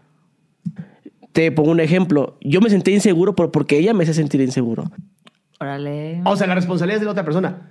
Las emociones nunca son responsables de la otra persona. Son tus emociones, son tuyas. Hazte responsable de ellas. Ahora, si están buscando a ofenderte, claro que entonces tendrás que poner límites muy claros. Pero qué pendejada está diciendo. ¿Por qué? Porque ella hacía cosas sospechosas, güey. Estaba, por ejemplo, ajá, hacía de que me volteaba el teléfono. Lo hacía porque seguramente tú no eras suficientemente hombre. Y entonces ya le daba miedo hacer cualquier cosa contigo. Y eso es un terrible problema. O sea, porque muchísimas veces, y eso pasa muy seguido, las mujeres en su gran mayoría aprenden a evadir la roca. No el problema. ¿Qué? ¿Qué pasa con ese? Déjalo. Déjalo. Hay gente que necesita atención. No le pongas la atención que mami no le puso. A ver, es importante esto. Y ya me perdí. ¿Qué estaba diciendo? La roca. Las mujeres son muy hábiles, muy hábiles en darse cuenta porque acuérdense que no tienen la fuerza física, entonces tuvieron otra fuerza mucho más chingona que es intelectual y manipular. Y entonces aprendieron, mira, pues si esto le molesta, lo empiezo a hacer de una manera diferente y listo. Tú jamás sabrías que una mujer te puso el cuerno. Por más que lo haya puesto hace una hora, cabrón. A ese es el nivel de la chingonería Y perdón, que pero son lo las vas mujeres. a saber hasta que ella quiera. Ese es lo peor. Ya cuando no haya importancia en tu, o sea, de la relación, ya cuando se quite toda esa importancia en la relación, entonces sí te vas a dar cuenta, pero es algo que la otra persona lo va a provocar, ¿sabes? Ya quiero que te enteres, ya, o sea, perdón. ¿Qué les digo? Sigamos. me hacía cosas de que de que estoy hablando con mi mejor amigo y tomaba capturas de pantalla, güey, de que ya, ya tenían como una hora y media hablando, güey, y la capturaba y la, y la subía a... La, la publicaba en Facebook, por aquel entonces no había historias. La publicaba en Facebook y que, ay, eh, está bueno el chisme, pero era su amigo, güey. Pero eso a mí me hacía sentir inseguro, güey. Para mí no estaba bien. Y ya, no estamos haciendo nada malo. No estamos haciendo nada malo. Y, y eso era lo que a mí me hacía sentir inseguro. Porque si yo supiera, si yo no veo nada de eso, pues a lo mejor no hay inseguridad en nada. La dicotomía del control se llama eso. Quieres controlar algo que no está dentro de ti y por lo tanto, como está afuera, entonces dices, ¿sabes qué? Necesito controlarlo afuera en vez de adaptarte. A ver, si me estoy sintiendo inseguro con la mujer que tengo, me, me reviso en terapia, pero sirve la terapia, y entonces reviso. Si no me conviene estar con esta persona, la dejo. Si me conviene, adelante. Claro. El, el que tuviera muchos vatos agregados, güey. En que cuando subía una foto, güey, puros comentarios de vatos y ella le daba like a todos. O sea, son cositas que a mí me incomodaban, güey. Y yo estaba seguro. Pero mira cómo estaba bien pendiente, hiperatención a lo que estaba haciendo la morra. Entonces dejas de pensar en ti. Aparte te incomoda algo a través de una pantalla. ¿Qué tal? eh? Es que le puso likes a todos. ¿Y luego? Sí, pero está contigo. Y luego le puso like. Las mujeres les maman las redes sociales. Las crearon las mujeres las redes sociales, casi, casi. Exactamente. O sea, si no, Facebook no serviría para nada. En la secundaria, ¿quién te pasaba el chismógrafo? A huevo. Sí, era lo máximo, chismógrafo. Pero bueno, sigamos. Güey, seguro de que esta vieja me está poniendo los cuernos al punto en el que le llegué a revisar el teléfono y quedé como pendejo dos veces porque no encontré nada, güey. Porque el dicho dice, el que busca encuentra, ¿va? Pero yo siempre he dicho que no- el que busca no encuentra, es que el que busca quiere encontrar. Ah, sí. El que Tú busca quiere quieres- quieres encontrar Pero también Se llama sesgo de confirmación. No es un dicho. Es una habilidad psicológica de tu cerebro. lo- no es que quieras encontrar porque ah, quiero que mi morra me sea infiel. Quieres encontrar porque vives en la incertidumbre. No, y, y porque es tú estás, para tú haber... Tortura vivir así. Y quieres darle sentido justamente a que todas las morras son unas culeras y entonces tienes que ser una culera para que yo entienda que el mundo es una mierda y por eso todas las morras son malas. Como dice el buen Jordan Peterson, si tienes, no sé, si todas las mujeres te han rechazado, no es culpa de ellas. Algo tienes que revisar en ti. Aparte son argumentos para seguir siendo una víctima, ¿no? Es que me dio- Totalmente, totalmente. Sigamos. Porque dices tú, a huevo, culera, ya, ya te caché, pero quieres... ¡Gané! ¿Qué? ¿Qué ganaste? Que me lastimaran. Exacto. sentir eso, güey. Porque cuando yo veo que una persona revisa un teléfono, una, una mujer que, que se las ingenia para, para poder des- desbloquearlo, ya va la segura, güey. Ya va porque ya sabe, está segura de que va a pasar algo y sabe que algo va a haber. Y eso que va a encontrar, pues, ah, bueno, Es que también los hombres no somos tan buenos ocultando las infidelidades, honestamente. Y las mujeres son muy buenas viendo los cambios. Eh, lo- El famoso sexto sentido es lo que la mujer tiene por naturaleza de entender tu comunicación no verbal con tu comunicación verbal, además de tus actos ritualistas, que de pronto la mujer dice, está cambiando. Algo, algo está pasando porque está cambiando. Algo pasa, algo, algo no está bien. Si nosotros seguimos interactuando de la misma forma, porque él ya no está reaccionando igual. Entonces ahí te lleva a buscar más cosas. Ahora, esto de revisar o no revisar las cosas, pues nada más te deja fantasmas en la cabeza, ¿no? Yo no recomiendo que anden te- revisando, ajá, nunca. Exactamente, porque pues, te empiezas a, a encontrar cosas que jamás vas a, digamos, como quitarte y no son necesarias cargar con eso. O sea, simplemente no me está gustando esto, oye, no me está gustando esto, ¿qué onda? No tienes el valor de decírmelo, entonces no, ya no tienes el valor que tenías para mí antes. Ya no hay responsabilidad afectiva. Exacto. Sigamos. bueno, es, es distinto la forma en la que, por ejemplo, yo, cuando te dije que hice eso, luego, luego, cuando la morra se despertó, porque estaba dormida, y me aventé todo un show para, para poder saber su contraseña, una, una mamada. Entonces, este, se levanta y luego yo empiezo a decirle, ¿sabes qué? Un amigo tuyo me dijo esto, y yo, o sea, le empezaba a contar lo que yo vi. Y me dijo esto, que esto. Pero que esto. fíjate todo lo que, ha- lo que tienes que hacer por cómo está la estructura. Porque en, digamos, en una relación sana, tú puedes decirle, oye, No me parece que esos güeyes, porque todos aquí sabemos que todos esos amiguitos lo que quieren es darle. Se te la quieren culiar. Es lo que yo siempre digo. Son ligues fallidos. todos son va y eso los Lo que entonces demostraría que no hay forma de una relación de hombres con mujeres. Por lo tanto, ya nunca más clases con, con- o sea, ya nunca más clases con, Dios o sea, mío. escuelas solo de hombres, solo de mujeres, Ajá. trabajos exclusivos de hombres y mujeres. O sea, regresemos a la época de que 1920, más o menos. No, la mujer a la casa, el hombre al trabajo. Suena interesante, muy retrógrada. Muy No, retrógrada. porque no estoy de acuerdo, porque así como, así como las mujeres sí tienen seguidores, también los hombres tienen seguidoras. Y perdón, pero, o sea, el hecho es de decir, ay, todos, todos quieren, con, no sé, no, se comparten ideas y se comparten imágenes y comparten muchas cosas, ¿no? O sea, estás compartiendo un contenido no esperando y no queriendo que de aquí voy a sacar como siete novios. Perdón. Por favor, tu pensamiento infantil, déjalo a un ladito. Si es que vas a aconsejar a personas. Ok, sigamos. Mira, interesante, ¿no? Aquí, tenemos, aquí teníamos, ok, ¿alguien ya me quitó? Ah, no, aquí está. Hay, hay una persona que supongo que es un seguidor del Temach y el canal del Temach era bueno en algunas cosas, muy pocas, pero pues hacía cosas lindas, ¿no? Empoderaba a algunos hombres para que después se dieran en la madre con sus engaños, porque al final, si tú no creces como ser humano, pues no hay forma, ¿no? Eh, hay que tener mucho cuidado con, con a, quién, quién, quién es tu ídolo. ¿Sabes? Yo no estoy en contra del Temach para nada, estoy en contra de sus ideas. Sus ideas no me gustan. Y tengo fundamentos para estar en contra de ellas. Y pues así está bien, ¿sabes? Ahora, eh, que le hayan cancelado el canal, no estoy de acuerdo. Porque yo creo que lo más hermoso que existe en la vida son los debates. Exacto. Y entonces, pues, él, él, al ser cancelado no podemos debatir con él y entonces no puede aprender. Y a lo mejor quiere aprender.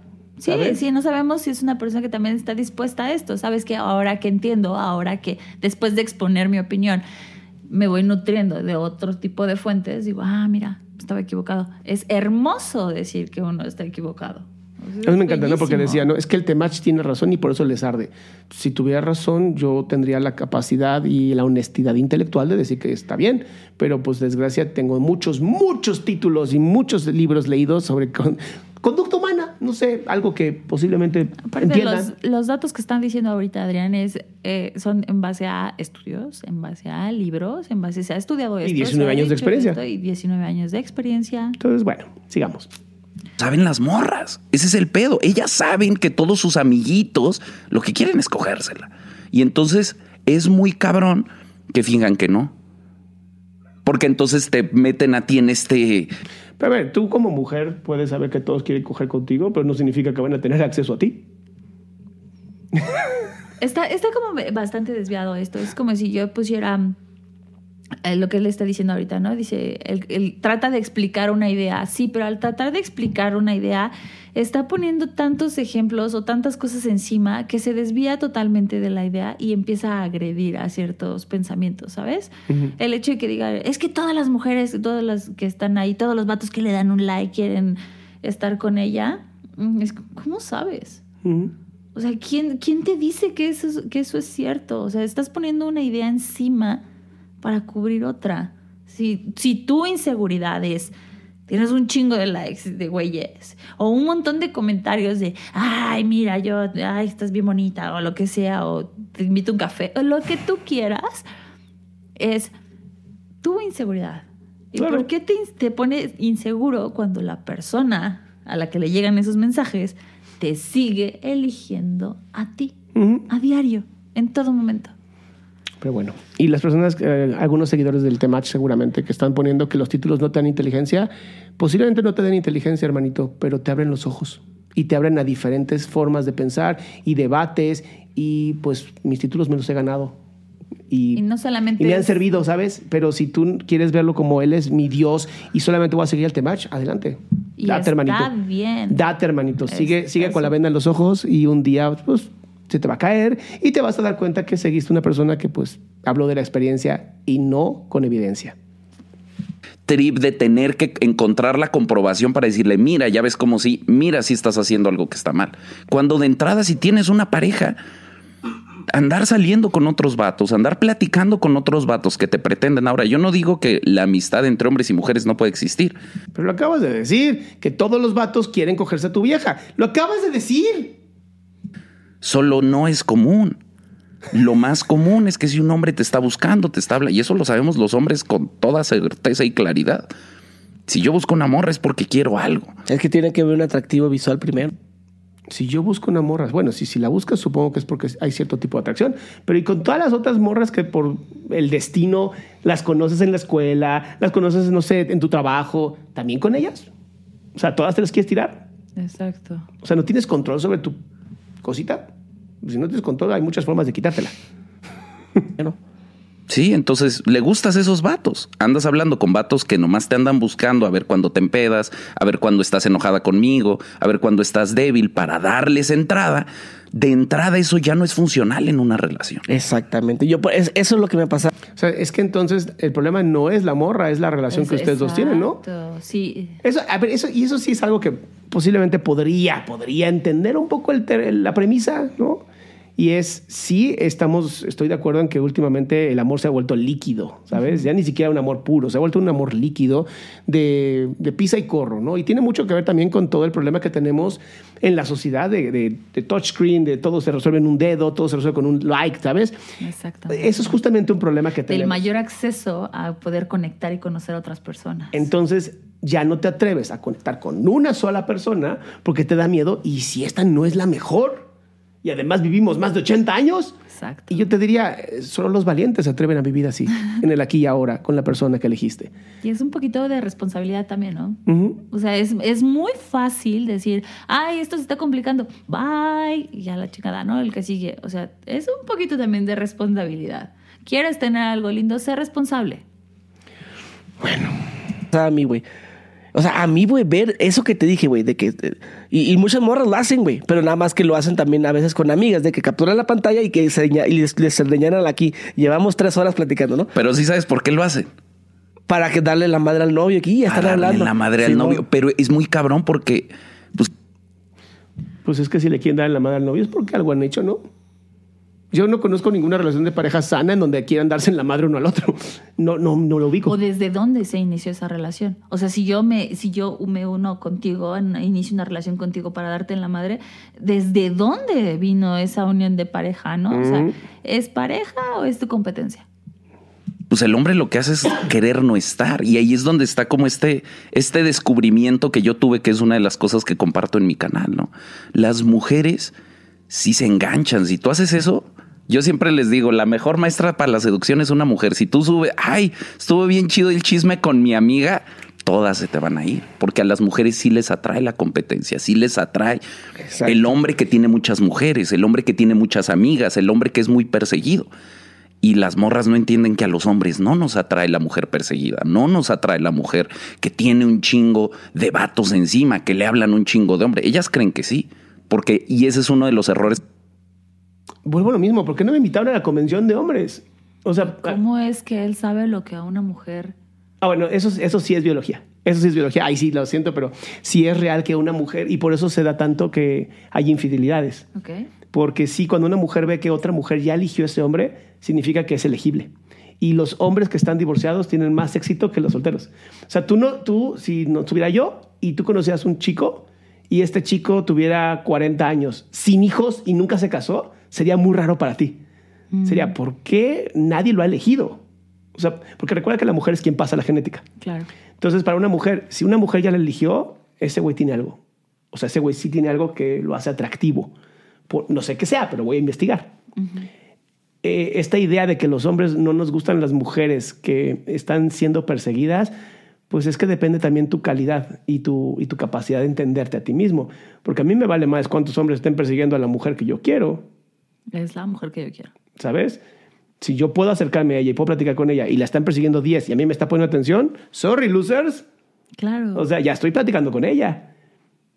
Pero no pierde el valor. O sea, pierde el valor solamente, en mi caso, si de verdad cuando abriera la boca fuera de cuánto dinero tienes, ¿no? Y si digo, ok, Ah, con bueno, permiso. estamos hablando de... eh, Exactamente, estás diciendo algo muy cierto y es pierde el valor de acuerdo a tus... A, A mis valores. a tus valores, Exacto. exacto. Si no vas con mis valores, entonces... Y no es ni siquiera pierde el valor, deja de interesarme. ¿no? Porque el valor como persona, uf. Pero no, no, no, o sea, solamente, solamente a nivel biológico, sí es, es algo que pasa en muchas parejas, en muchas mujeres sobre todo, no todas, obviamente, que ven a un hombre con una mujer muy buena. Es más, véanlo en los actores. ¿Por qué gustan tanto los actores? Pues porque muchas mujeres quieren con ese actor, tiene valor. Es alguien que todo mundo quiere que su genética pase. Ha hecho algo que ha sobrepasado el común. Entonces te gusta.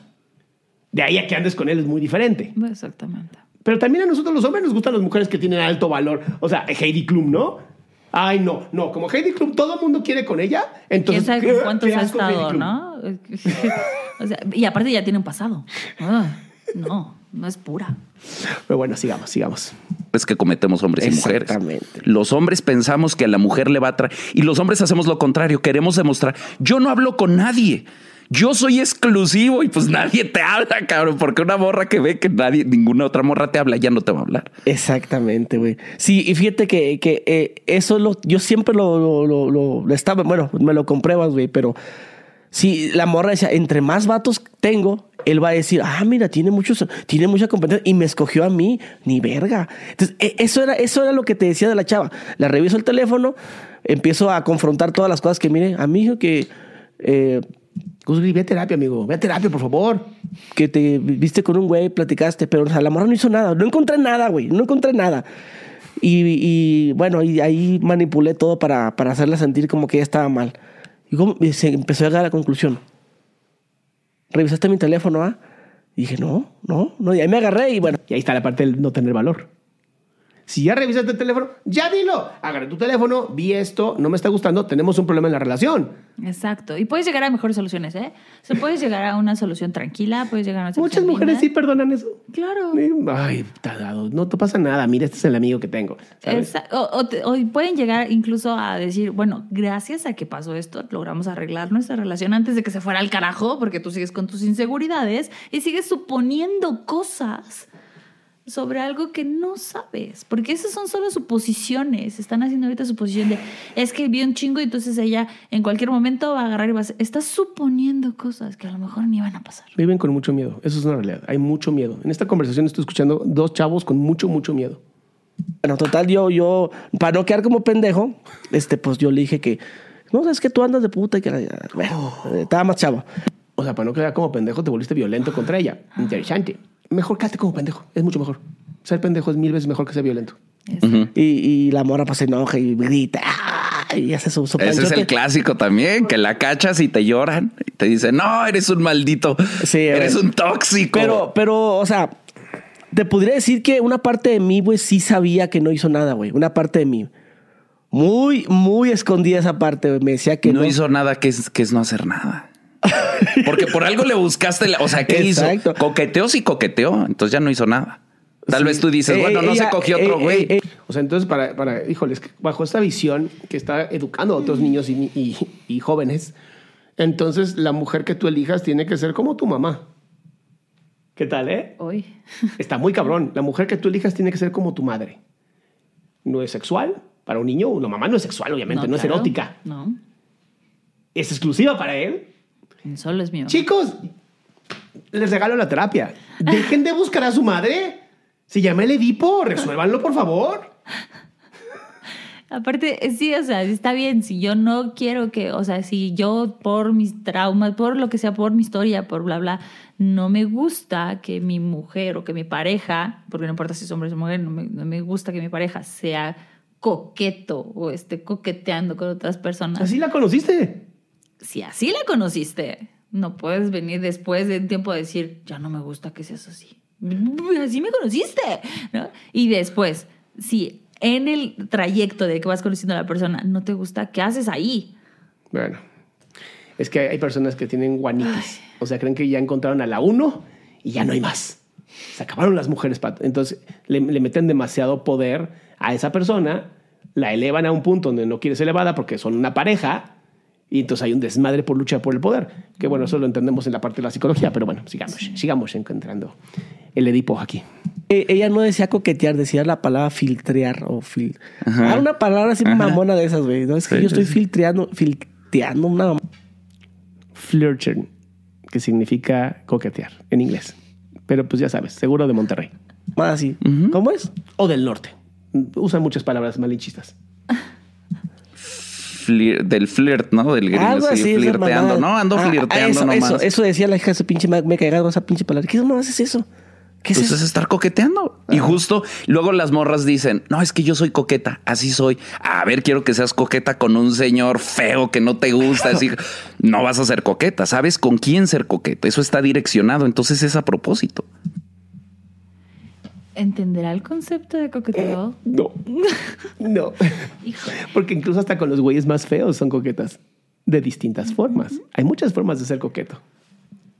Y sí está mal. O Pero- sea, pero- en una relación está fuera de lugar el, el filtreo. No mames, ¿de dónde sacan estas cosas, por Dios? En una relación, los acuerdos pueden ser los acuerdos. Si ambos están en el acuerdo de no vamos a filtrar, vamos a coquetear, usemos palabras en español. No vamos a coquetear, pues no coqueteemos. Exacto, pero es aquí, Ajá. pareja. O sea, no puedes pactarlo a nivel general. No lo puedo publicar en Facebook y luego pretender que todo el mundo lo siga, ¿sabes? Eso no pasa. Flirtreo. La cosa es que los hombres no tenemos ni los argumentos, ni. Y yo eso es lo que hago. Yo le doy a los hombres los argumentos. Mira, Ahí está, ya salió, el- ya, sal- ya salía que tenía que salir el arquetipo. Tenía que salir el arquetipo de El Salvador. Yo aquí tengo los argumentos que funcionan. Tomen, hijos míos, es gratuito. A menos que quieran una sesión individual, entonces te voy a cobrar. Mira, aquí está el sustento científico de por qué está mal. Aquí está el sustento social de por qué está mal. Porque sí está mal, está fuera del acuerdo. Es en una relación monógama o en una relación de pareja, tú estás abriéndole posibilidades a otros hombres. Y en nuestra cultura está bien visto. Y los hombres no lo hacemos también. No abrimos posibilidades con otras chicas. Está, está bien visto que las morras tengan OnlyFans y tener pareja. Y que, ay, el hombre que, que maduro, que la entiende. Ajá, ajá. Y entonces se lo aplauden eso a los hombres y hay hombres que dicen, verga, pues yo, yo no tengo novia. Yo, yo con tal de tener novia, pues me aguanto un OnlyFans. Pues te lo aguantas. Eso no quiere decir que lo aceptes. Eso no quiere decir. que- Y ese es el pedo, ¿no? Que muchos hombres aguantamos un chingo de cosas y eso genera la idea de que está bien. Pero pues a nadie le gusta que su morra se esté enseñando en bolas por 8 dólares al mes. o- Yo tengo muchos amiguitos que sus esposas y sus novias hacen OnlyFans y no sabes cómo les excita saber que están, a los hombres la babean y él es quien está con ella en la cama. Yo te diría, no hables por todos los hombres de match porque pues no sabes nada. ¿Cuánto cuesta el OnlyFans? Pues sí. No, es que se, me- se meten a la nota las viejas también. Eso, Algunas, no todas, porque es como todo, ¿no? Ay, voy a abrir. Yo conozco muchas que dijeron voy a abrir mi OnlyFans y se suscribieron tres cabrones, dos meses y ya no, no sacaron nada y ya está Ya la- sus fotos en internet ahí ya ronda. Una vez que subes algo al eso lo aprendió Mia Califa. Algo que sube a internet ya no hay forma de bajarlo. Ahí ya valiste. Oye, ¿a qué edad fue tu primera novia? Fíjate, y es que esa es otra, ¿no? A los seis. A los seis años. Ah, es no que mi carnal me agarraba, me agarraba como de experimento. Ajá. Mi carnal mayor me decía, a ver, cabrón, ¿cuál te gusta? No, pues no sé, no. Estoy en el kinder, relájate. No, no, ¿cuál te gusta? Y pues ya me iba yo con la tarea al kinder. A ver, ¿cuál está bonita? Interesante, eso está hablando entonces no solamente de la violencia que sufrió por parte de las tías, No, sino que también fue hipersexualizado por parte del hermano, lo cual llama mucho la atención. O sea, volvemos a lo mismo, no es en contra de él, son las ideologías que él enseña esperando generar un bien a la humanidad sin antes investigar si realmente está haciendo un bien a la humanidad. Y que te digan tres o cuatro, ya, sí, me salvaste la vida, ahora puedo hablar con viejas. Ajá, ¿lo has visto a 10 años después? Lean el libro El método de Neil Strauss, por favor, para que vean lo que pasa con las personas que se obsesionan por tener muchas, muchas mujeres. De verdad terminan muy mal. Pues sí. Pero bueno, si lo quieres vivir, adelante. No, pues esta, no me acuerdo. Berin. Mira cómo se cerró. Físicamente se cerró. Porque sí fue eso, Es eso es que hizo el hermano fue violencia. Sí, exacto. O sea, un pequeñito de seis años, pongamos en contexto, ¿qué es lo único que piensa? En jugar, en pasarla bien, en Sí. ir descubriendo cosas. En los seis años no, no tienes ningún interés en Nada, ninguna mujer. Nada. O sea, para ti, jugar con una niña o jugar con un niño, nada más es con quién juego mejor. O sea, tú pregúntale a un pequeño, eh, le preguntábamos nosotros a nuestro hijo, ¿no? Que, que porque porque sabía, le decíamos a nuestro nene, ¿cómo sabes que es niña y cómo sabes que es niño? ¿Y qué nos dijo? Pues porque, no sé, porque tienen el cabello largo. Entonces le digo, ok, y si la niña trae el cabello corto, mm, porque juega a las muñecas. No, le dijimos, bueno, y si juega a los cochecitos contigo, ah, es que la voz es diferente. Exacto. Y ya, o sea, en ningún momento dijo así como de, ah, mira, lo que pasa es que las mujeres tienen ta, ta, ta, ta, ta. Eh, No, no piensan en eso. Su mente está en otra cosa. Pero bueno, ahí tenemos violencia que sufrió el Temach y es importante entenderlo. Nice se llamaba. Tenía así todo el tipo que me gusta. Ah, bueno, pues mañana le vas a ir a decir que sea tu novia. y pues yo, Sí. obviamente, esa edad no tienes como un chingo de estructura, no tienes, no sientes deseo, no sientes atracción, solo dices, ah, bueno, es bonita. Y mi hermano me mandó a la tarea de decirle que me gusta. Y entonces eso se empieza, empieza a generar como esta pues respuesta gratificante, ¿no? Porque voy y le digo, oye, ¿quieres ser mi novia? Y pues también a la pobre niña, seguro en su casa le dicen, ay, ya tienes noviecito. Entonces hay esta presión social en los niños y eso es bien culero, ¿no? Y ahora yo peleo mucho contra eso, ¿no?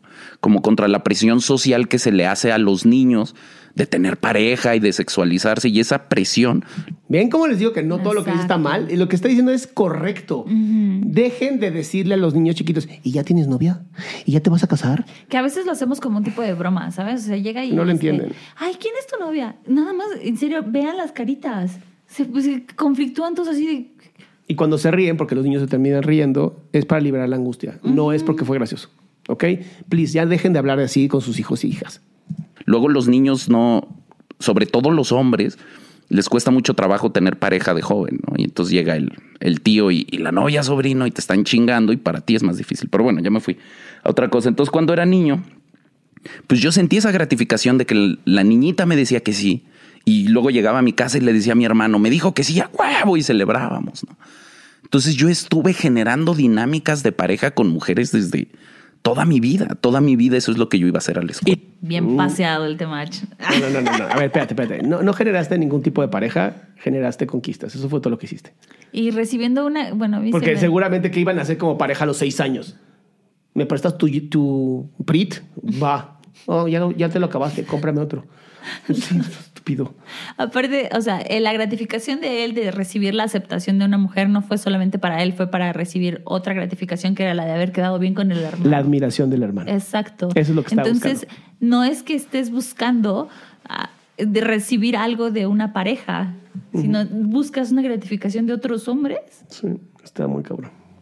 ¿Y tu novia, novia ya bien? De relación, de agarrita de manita, Pues es que de salir al cine. ¿A qué edad fue? ¿14? 12. 12. Pues es que aparte yo a los 12 me fui a vivir a Los Ángeles. Yo estaba, yo... Y las, las morras de son- son sí, distintas. no, no, esas, esas van por ti. Tú no ni te enteras, traen un... Todos estos juegos de los que yo hablo, o sea, yo tenía 12, 13 años, yo me acuerdo una morra que me gustaba, se dio cuenta que me gustaba, me agarró para darle celos a Alex. Pues yo de 12 años yo decía, huevo, la que me gusta me, me buscó. Y luego me mandó a la verga bien culero después de su cumpleaños y yo no entendía nada. Y decía, ¿qué pasó? Y pues era justo vivía en, Orange County, ¿no? Que es así la zona de las morras merecidas desde chiquitas las entrenan.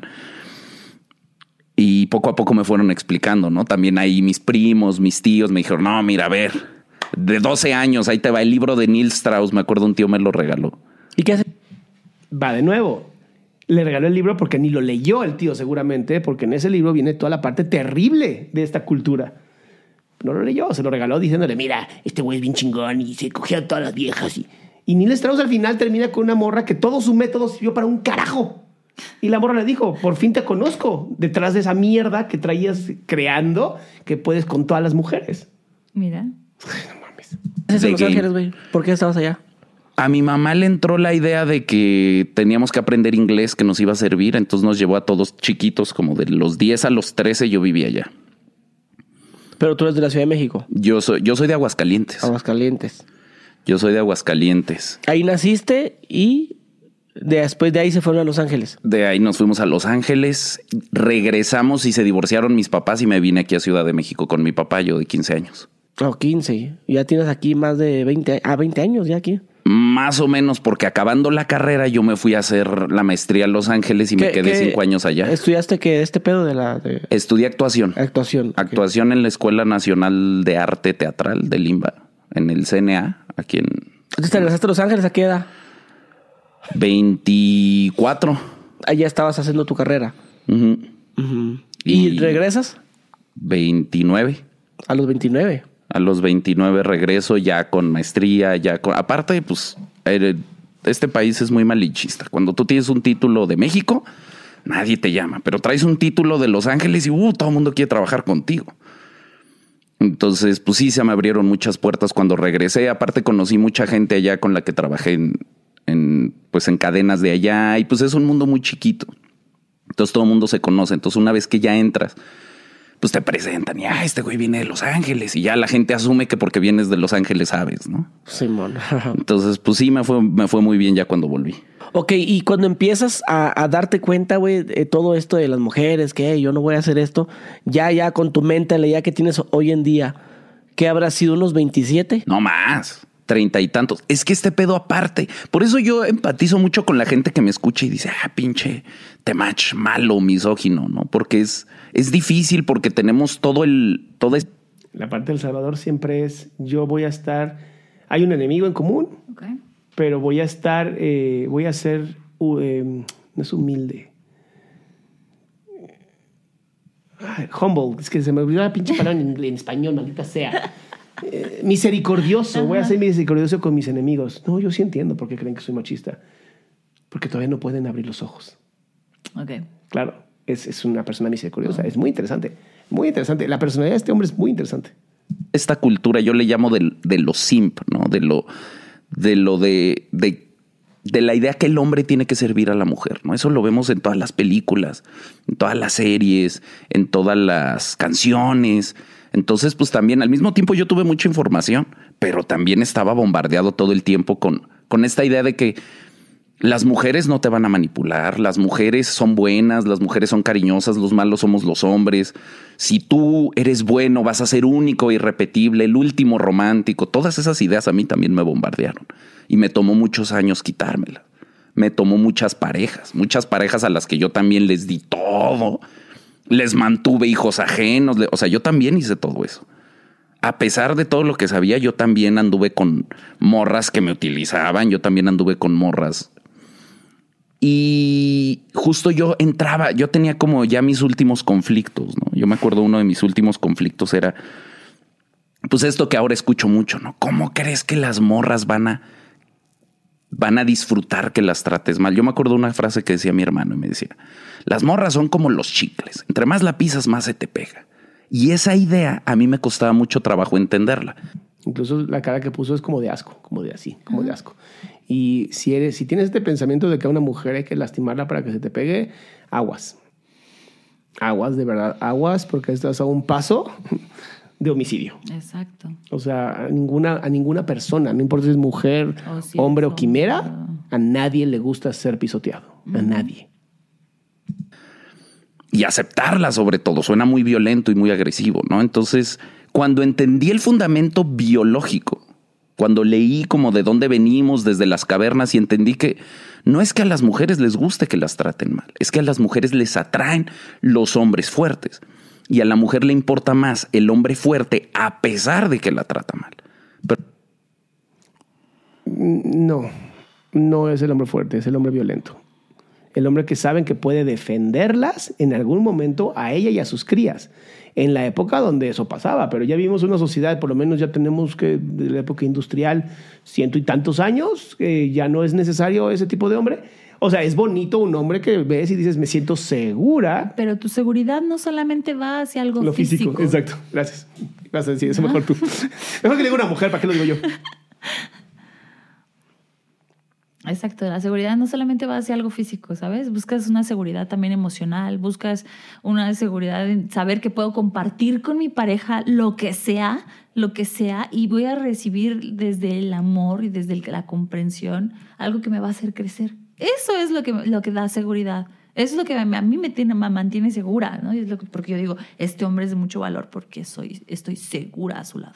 No porque, ay, no manches, ve, o sea, es súper fuerte. No, es que es, es triste pensar que tienes que mal- maltratar a una mujer para que esté pegada a ti. Y entonces piensa en lo siguiente. Estás maltratando a una mujer para que esté pegada a ti. ¿Quieres entonces que tu mujer siempre esté maltratada? O sea, esa va a ser tu, tu dinámica, maltratar a tu, a tu pareja. Si es así, qué triste relación. Qué triste relación en donde tú eres el animal y ella es la víctima. Exactamente. A mí no me gustaría, bueno, a mí no me gusta, si a ti te gusta y, ¿Qué tipo de y consigues una mujer que te le podría traer guste, pues cada quien hace con su vida lo que quiere, ¿verdad? Pero no se trata de tratar mal a las mujeres, se trata de demostrar que eres fuerte, se trata y las mujeres te prueban todo el tiempo qué tan fuerte eres como hombre. Entonces, y ¿Cómo lo hacen? ¿Cómo nos prueban? ¿Verdad? ¿Nos pueden hacer este, sentadillas y todo eso? ¿O cómo nos prueban? Exacto. ¿Cómo prueban eso? Oye, te invito a un café. Espérate. Me haces ahorita 20 sentadillas, quiero unos burpees y ya después. Mira, dice te- Retrix, es que en ningún momento dice que hagas eso. Retrix lo acaba de decir hace cinco minutos, dos minutos, que el hermano le dijo, "A- aplástalas como un chicle. ¿Tú crees que esa idea no le quedó en la cabeza? Bueno, él, él también dice que no está, que esa idea como que le desagradó y después, pero bien lo dijo, después entendí la biología y el por qué y no sé qué. No dijo, después entendí y negué totalmente esa idea. No dijo, después entendí de dónde viene. Y está hablando más bien de la fortaleza del hombre. Entonces, aguas, aguas, está, está peligroso, está peligroso lo que está diciendo. y muchos por tratar de demostrar afecto bajamos la cabeza. ¿no? Entonces eh, entendí que no se trata ni de maltratar a las mujeres, se trata de encontrarse uno, de quererse uno y de marcar límites concretos, marcar límites claros y, y ponerles altos a las mujeres y mm, Ponerles altos, ¿qué significa? No, y aparte, eso de, de límites, sí, sí, o sea, yo estoy de acuerdo, hay que plantear límites de cualquier relación, pero no viene nada más de, de sexo, así, de- nada más pues, tú porque eres hombre puedes poner límites, no. Es todos nosotros debemos de entender nuestros límites, lo que somos, o sea, lo que vamos a aceptar y lo que no estamos dispuestos a aceptar. Y, porque, y exactamente da un mayor conocimiento acerca de ti, de qué es lo que quieres y de con quién te quieres relacionar. Pero no tiene nada que ver en ser hombre o ser mujer o, misteriosamente después de eso, pues todas se volvían locas, ¿no? Y se enamoraban y me trataban. ¡Todas! Wow. ¿En qué momento te enamoraste del cabrona? No tengo idea. Te odio ya, ya no puedo estar contigo. Lo siento. ¿Te enamoraste del Como que se me revolvió el estómago nada más de pensar que. Lo siento, es que todas, en serio, todas. Wow. Trataban como nunca ninguna mujer me había tratado y empecé a entender y decir, ah, ¿O ¿Estuviste en relaciones de golpes? sí, De toxicidad, de que te le... de la- golpes de la- Yo nunca en mi vida Sí, ni le- le he puesto el cuerno a una mujer, ni le he puesto la mano encima a una mujer. Y nunca he, digo, fuera de los espacios consensuados donde pues me dicen ah, un- Sí, sí, sí. sí, sí. una nalgadita, una cachetadita, Se sintió incómodo, no sé por qué. No puedo decir si es verdad o no, pero se sintió muy incómodo con eso. Todo bien, ¿no? Sí, claro, claro. Pero, Pero si has desde la violencia Como de que te nunca quiere pegar y tú la agarras y ¡ay! gritas y, No. la- y la gente tiene que... Una vez una morra me aventó en una venta a través de una ventana así. ¡cras! Y se, que, se quebró. Sí, y salió mi perro y la mordió. y ya yo detuve al perro y todavía anduve con ella un año más después de eso. Pero- Porque a los hombres también nos, seguramente nos maman las mujeres que nos pueden lastimar, ¿no? Nos pueden dar hijos fuertes, como espartanos. ¿No? ¿No? ¿Si no funciona tampoco? Eso está muy light a comparación de lo que yo he visto, güey. De güeyes que la, la morra le echa a la policía, lo meten al bote una semana, la morra va y lo saca. Ahora no, yo no sé que lo ya, ya la perdono. Y golpes y que la morra le rayó el camaro con un clavo. Y siguen ahí, güey. Es que es bien común y todo mundo, hay leyes, hay abogados y yo no hablo de, de que la, la violencia contra la mujer es un gran problema, ¿no? Pero también hay un chingo de violencia contra los hombres y nadie habla de eso. Tú, tú siempre has dicho que es bien difícil ser hombre hoy en día. Es difícil ser hombre hoy en día. A ver, ¿por qué? Yo creo que es difícil. ¿Será?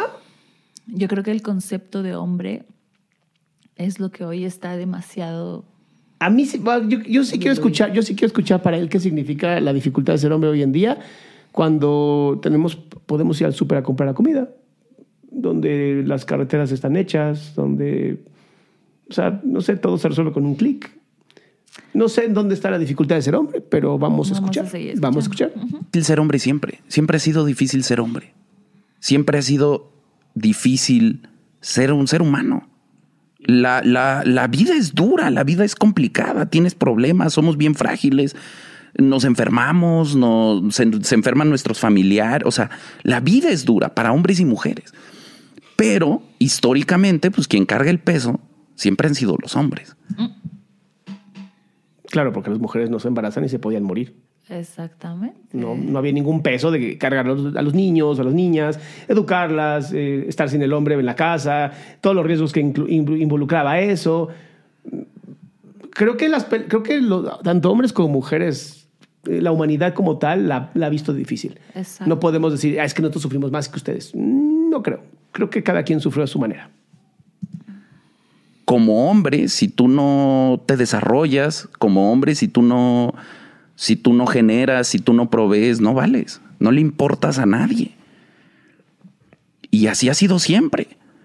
Y por ejemplo, ahora que vienen como estas nuevas oleadas del feminismo que dicen, no, es que hombres, permítanse sentir. Pues es que no podemos.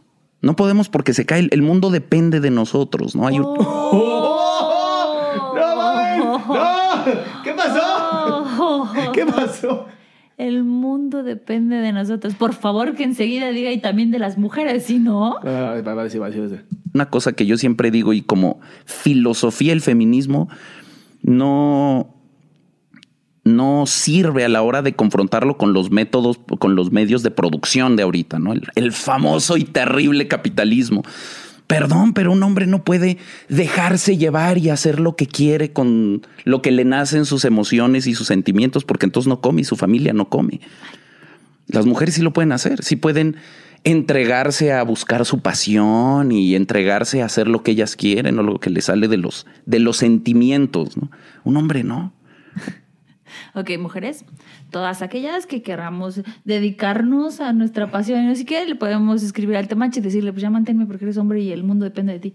Ya me- ¿Sabes qué me preocupa un poco? Esta parte donde Ay, A ver, sí es, sí como hombre tenemos la carga de, del proveer, porque es algo que hemos tenido desde miles de años, pero también ha cambiado con la sociedad. claro. O sea, ha cambiado con la sociedad. Y bueno, vamos a decir, en la- nuestra sociedad empezó con, ¿no? donde como mujer te- te- eras la conservación de la especie. Pues es que no había otra, o sea, no puedes salir a O cazar. sea, si yo me embarazo, no, esto, eh, en el- la antigüedad, pues, al estar embarazada, pues eras como mucho más frágil, ¿no? O sea, tenías, estabas como más, pues sí, como más expuesta, ¿no? Por todo lo que vincula, entonces, porque estás formando un humano dentro tuyo, ¿no?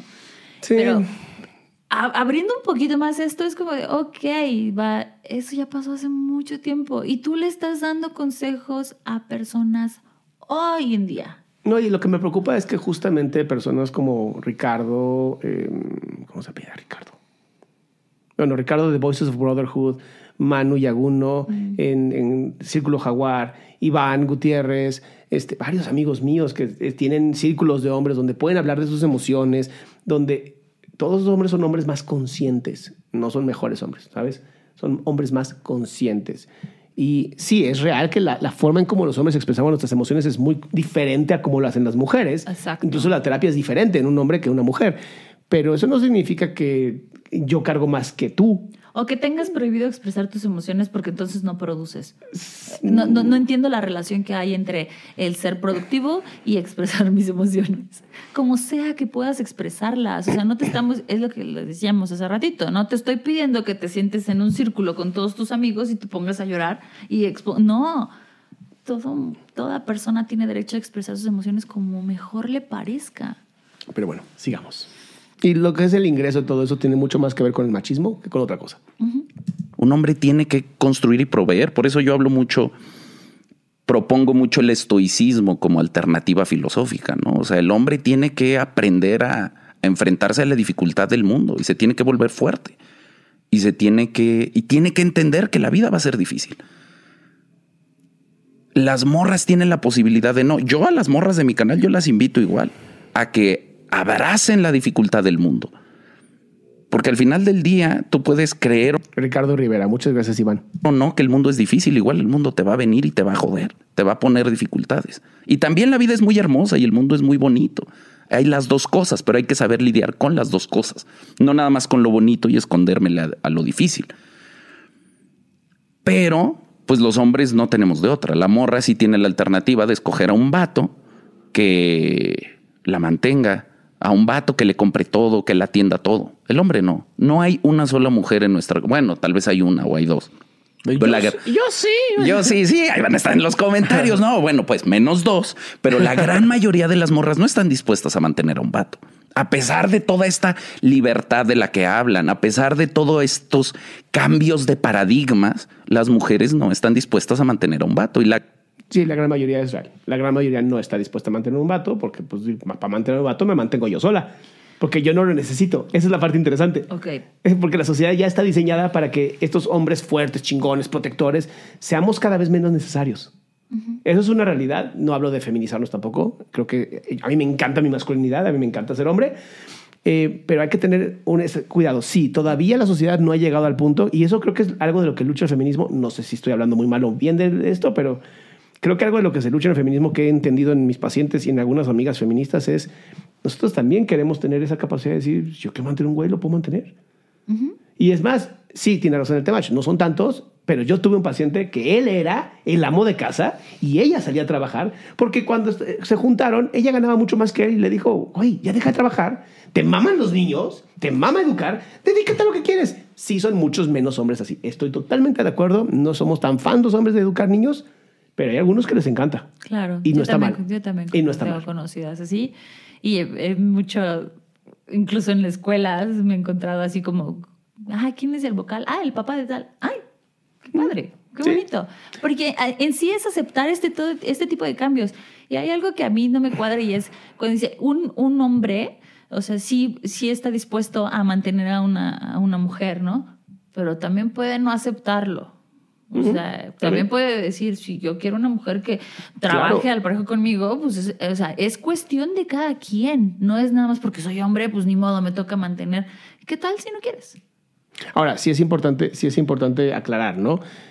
También hay muchas mujeres que se mantienen solas. Muchas. Y no tienen un hombre a su lado. Y hay una parte en las parejas que yo he visto muy común ahorita y es en donde no solamente el hombre provee, ¿sabes? Ya, ya están las dos. O sea, hombre y mujer proveen y están haciendo un patrimonio en conjunto. Y eso se ve eh, cada vez más. Y también es algo muy bonito. Es que cada pareja es un mundo diferente. Entonces, eh, pero bueno, sigamos. la gran mayoría de los vatos están dispuestos a mantener a una mujer. Sí. Entonces esa Porque así fuimos educados. Nada más por eso. Diferencia hace que para el vato, si quieres tener una relación, si quieres procrear, si quieres tener descendencia, que la gran mayoría de los hombres queremos eso, no todos, pues tu única opción es ser útil para la tribu, ser útil para la sociedad. Y eso no es fácil. ¿Por qué es tan incómodo, güey, que digas esto para las ciertas personas?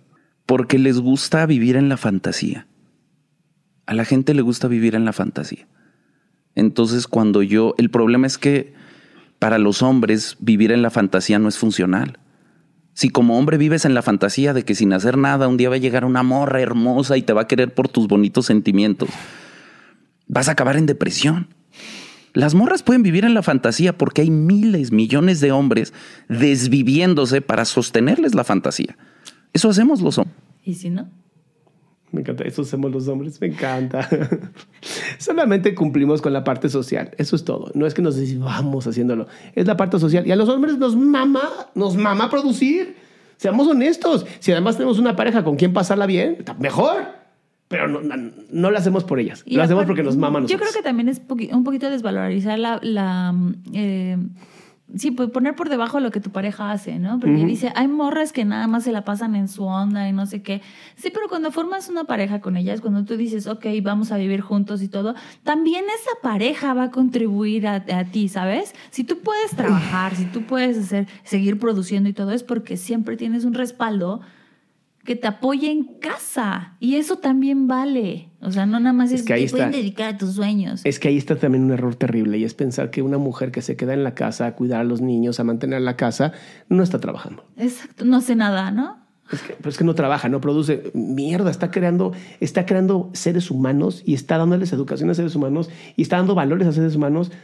Y además es 24 horas por 7 días a la semana, por los 365 días. No hay descanso. Exactamente. Entonces, no cada tienen- uno de nosotros tiene una función específica maravillosa que se pone de acuerdo con tu pareja de que sí y que no. Exacto. Y tanto vale el trabajo que hace un hombre para traer las cosas a casa y tanto vale el trabajo de una mujer para mantener esa casa. ¿Sabes? Con o sin hijos, vale. Claro que vale. Hombres, sostenerles la fantasía a las mujeres de que son grandiosas, de que son diosas, de que entonces yo trabajo para hacer sentir a mi amor que mi morra no toque el piso. Y a los hombres nos gusta eso y nos enorgullece eso. El problema es que ahora vivimos bajo esta premisa de las morras que dicen, yo no necesito un hombre, yo no quiero un hombre. Los hombres no sirven para nada. Porque hoy en día la mujer tiene el pensamiento ese de que Pues se preguntan a una mujer, güey. A ver, a ver, díganme. los hombres ahorita ya, ya están obsoletos. Porque los hombres lo permitimos. Uy, nos dan A ver, quiero, quiero, quiero escuchar por qué lo permitimos. Está, está yo tengo mi teoría de por qué pasó, pero quiero entender. A ver. Porque no nos damos nuestro valor. Porque les decimos que si con- somos condescendientes. Hay un chingo de hombres generando estos hombres de los deconstruidos y las nuevas masculinidades, hombres que generan discurso y generan contenido diciendo, sí, cierto, los hombres somos malos y dándose golpes de pecho. Ah, totalmente en contra de esos güeyes. Totalmente en contra. Este, pero a ver, eh, una de las razones por las cuales tantas mujeres, que no son tantas, honestamente, eh, muchas ya metidas en el feminismo ya muy profundo y feminismos radicales más que un feminismo ideológico, como el de eh, Roxana Kramer y todas estas chicas, sí creo que eh, pues, vivieron mucho dolor por parte de papá, por parte de los tíos, los primos, los vecinos. Vivieron tanto dolor que dicen, yo no tu nombre. Ver, Y lo entiendo. Y lo entiendo porque viene desde el dolor y el resentimiento y el miedo. Pero no son la mayoría. Además, agradezcamos que hoy estamos en una sociedad donde se nos permite decir eso, ¿sabes? Y no es que se nos No. permita como concediéndonos así el te doy chance de pensar, ¿no? Es que hoy en día yo puedo decidir y, y puedo hacer las cosas para decir, hoy, yo no necesito esto y no necesito aguantar nada de esto y está bien. Pero no solamente es una cosa de que las morras pueden hacer eso, no, también los hombres pueden decir, quiero una vida conmigo y listo. O sea, esta parte que está como tan reiterada en que las morras pueden hacer esto y los hombres pueden hacer esto. Perdón, pero también es vivir en una fantasía. Y acaba de decir, es que les gusta la fantasía. También estás armando una propia fantasía al decir que las morras solo tienen que seguir esta línea y los güeyes tienen que seguir esta línea. No es cierto. Hoy todo está fluctuando. No, ya sé. Pero sí, yo no estoy de acuerdo con estos hombrecitos de, sí, los hombres somos los culpables. Ah, me siento mal por ser hombre. No, eres un pendejo. Es un pendejo que lo único que quiere es conseguir mujeres a través de tu víctimas y no mames. Y seguramente conocerá a alguien Sí, y ahorita nos dice, que lo seguirá ¿no? tratando como un víctima. Puede que solamente esté hablando de las malas mujeres, no de todas las mujeres. Si yo, que soy el que está presentando algo y yo tengo mi compromiso con el, el montón de seguidores que tengo, tengo que aclarar mi lenguaje. ¿Ok? Y eh, lo ves mucho en derecho. ¿Cómo lo dices? Es cómo vas a recibir las cosas. Hay que tener también mucho cuidado. Si yo dije a las mujeres que no actúan bien o las mujeres que no tienen valores, digamos, bien construidos pueden actuar así. Ah, ok, estoy refiriéndome a ese tipo de personas, pero él está diciendo las mujeres. Sí, generalizó. Es un, es un error nada más lingüístico. O sea, está generalizando, pero bueno.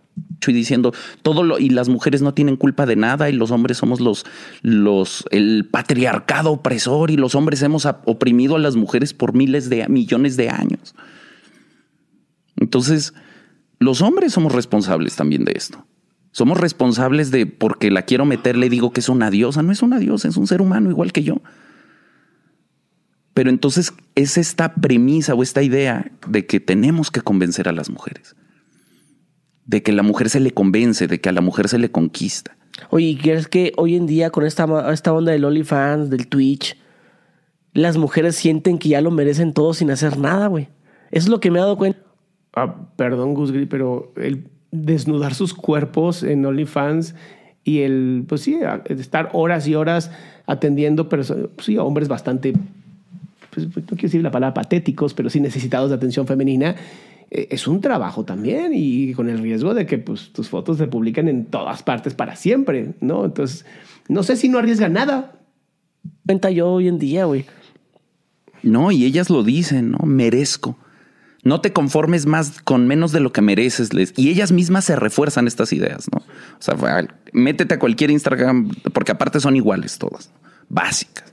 Pero métete a cualquier Instagram y la morra te va a decir, le dice a todas las morras, no se conformen con menos de lo que merecen, chicas. ¿Y por qué mereces? Preguntas eso y eres misógino. ¿Por qué mereces? ¿Por qué te mereces que un millonario se gaste todo en ti? ¿Solo por ser bonita o porque eres atractiva? Y la, lo, lo malo es que no pasa. Porque esos vatos millonarios que tienen el jet que les escriben por Instagram, no les escriben, vamos a formar una familia, vamos a casarnos. No, les escriben para llevárselas a pasear un fin de semana. ¿Y cómo sabes que ella no es lo que quiere? Tal vez no le interesa ni la familia. Pero, está- está- digo, entiendo, entiendo para dónde va. Mana y las regresan al fin de semana y ya. Y la morra piensa, claro, tengo mi novio futbolista. No, hija, te agarró para ese fin de semana. Pero entonces ya la morra regresa a su mundo pensando, ninguno de estos pendejos me merece. Porque yo tengo mi novio fu- futbolista. Toda esa generación de morras, vas a ver, en 10 años, en 20 años, va a ser toda una generación de morras solas. Porque los hombres lo que hacemos solo nos saltamos la generación. Yo no ando con mujeres de mi edad porque son inmamables, son insoportables. La gran mayoría, menos dos. Pero está, y para mí es muy fácil, sobre todo conforme voy escalando y voy creciendo en el mundo del, pues yo puedo acceder ya un poco a, todo el rango. Pues yo prefiero brincarme a mujeres más jóvenes, más atractivas, más inteligentes, que saben lo que quieren y que saben valorar lo que yo soy como hombre. A estarme peleando con una morra que, dice que todos los hombres son malos y que soy el enemigo y que me esté tratando como si fuera el enemigo, me parece una pérdida de tiempo. Y esa decisión que yo vi, por eso genera ruido. Hace rato me preguntabas, ¿por qué a la gente le incomoda? Pues porque los hombres se están dando cuenta que somos valiosos. Los hombres se están dando cuenta que si una morra no los trata con respeto, pueden cambiarla, irse con una que sí los trate con respeto. Ay, pero por desgracia no pasa así, Temach. Cuando un hombre siente que la mujer no está respetando, busca respeto a través de la violencia. Y por eso hay tanta violencia.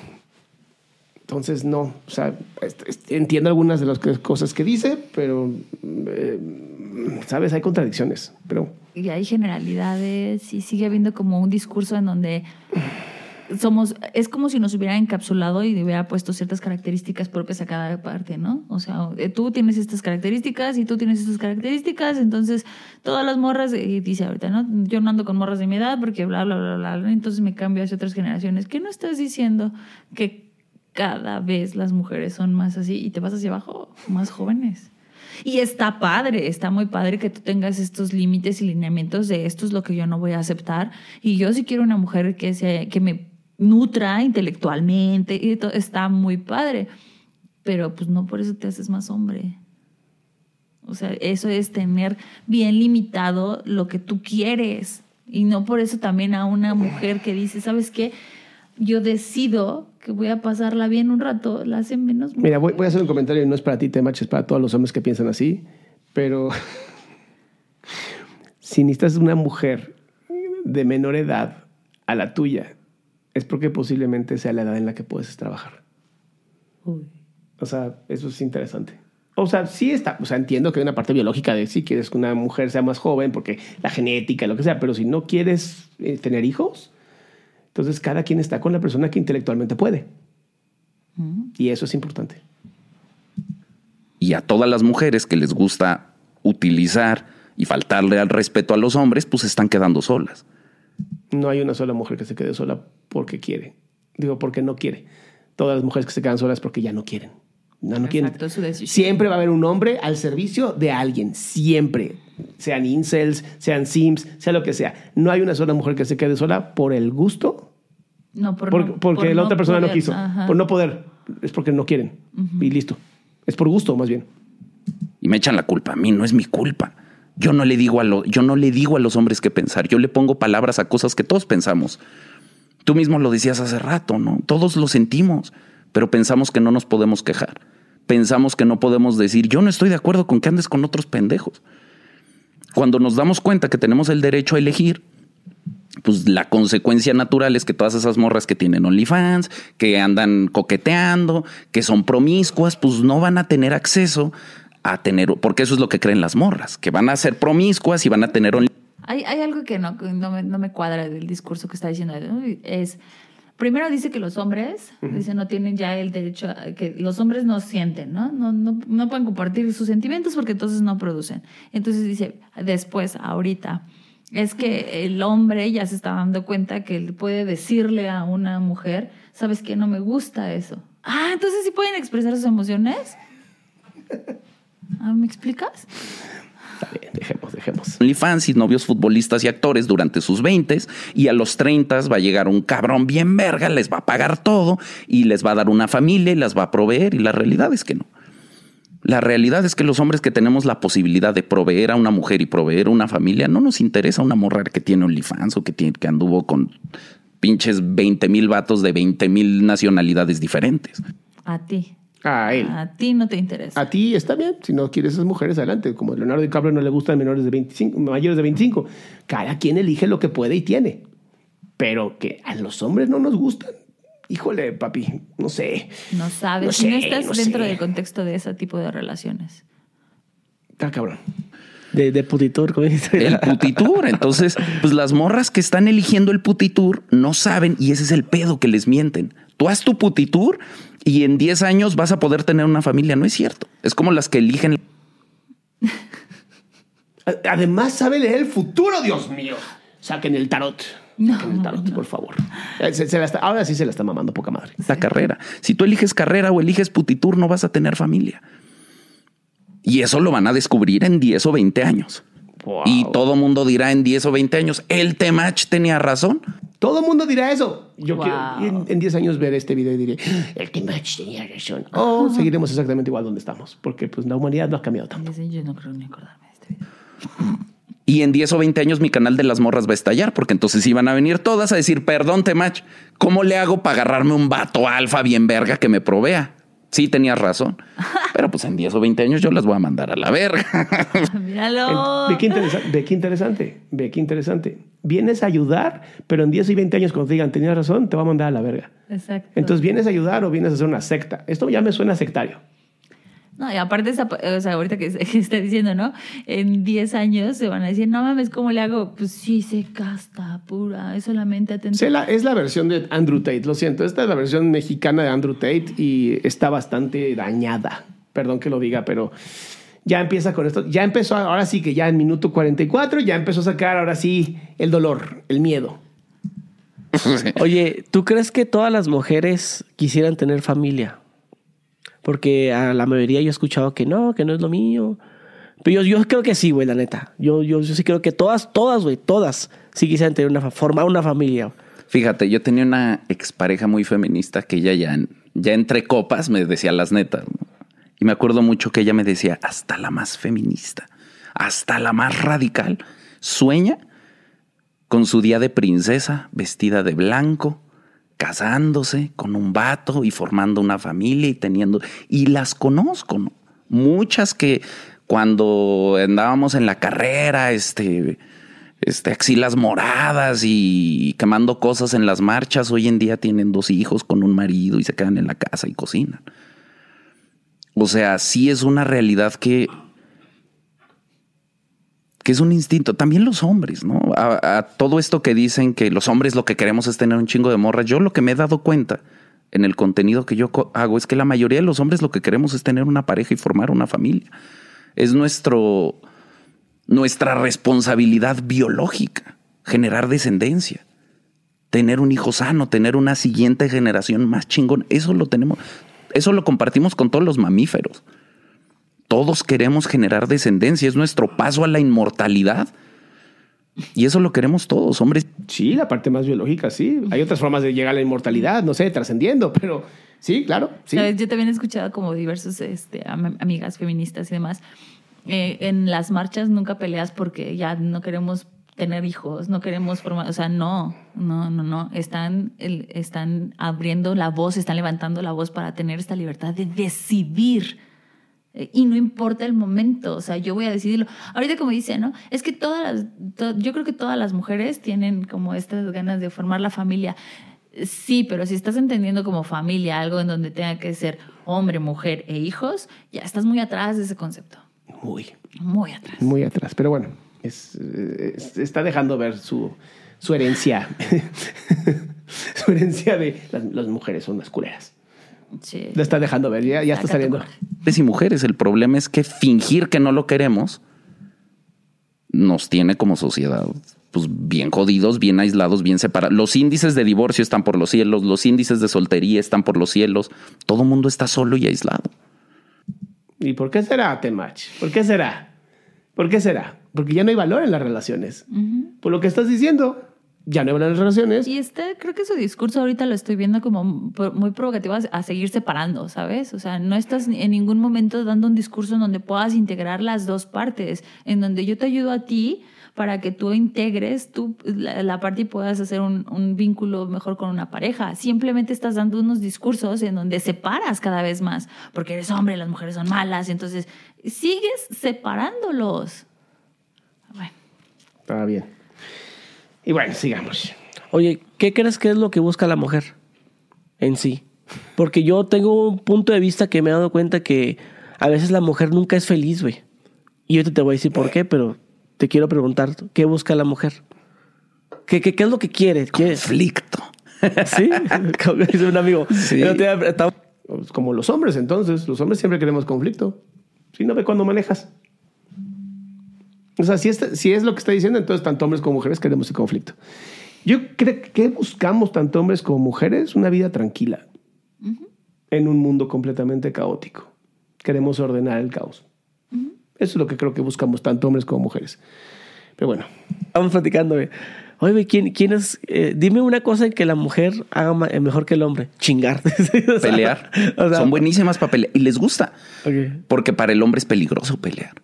Ok. O sea, si tú te peleas con un vato en la calle, desde que se agarran a putazos hasta que te saca un fierro, no sabes qué puede pasar. Para las morras es un poquito más seguro la violencia. Hay una cosa que dice Jordan Peterson, que es un psicólogo que a mí me gusta mucho, que dice, entre los hombres siempre hay la amenaza subyacente de violencia. sí, deberías de ver a Jordan Peterson hablar de los pick-up artists. y dice cómo son los narcisistas con triada oscura. Pero bueno, tal vez solamente hay gente que quiere ver unas partes de Jordan Peterson, la que le conviene. Y eso te mantiene a raya entre las mujeres, ¿no? Y las mujeres aparte las educan desde chiquitas a, a la guerra social. A las morras desde el kinder, desde la primaria, están compitiendo, se están criticando, se están destruyendo socialmente. Entonces, pues sí, sí les gusta y aparte, si hay ahí una...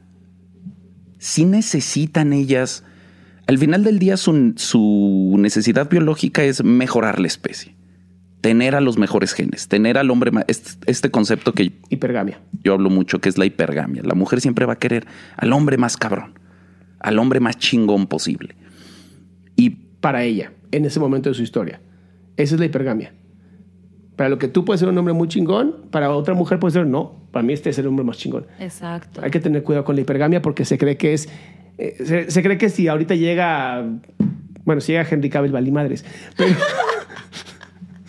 si llega otro hombre con mucho más dinero y no sé qué, y mi esposa va a decir, ay, no, ya te tengo que dejar, Adrián, porque ya no me importa. Y se nos olvida que también existe la oxitocina y existen un montón de, de conceptos que no se están usando. La hipergamia solamente funciona en un tema biológico.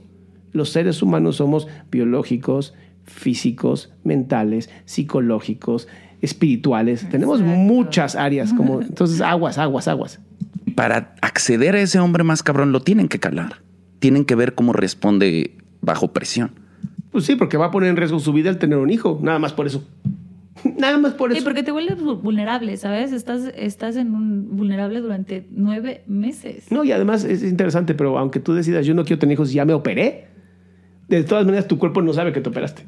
Y para tu cuerpo es, si voy a tener relaciones contigo, más te vale ser un buen hombre, que me puedas estar, que puedas estar conmigo Sí. cuando yo esté en la etapa más vulnerable de mi vida. Exactamente. Biológicamente vas a responder ante esos impulsos.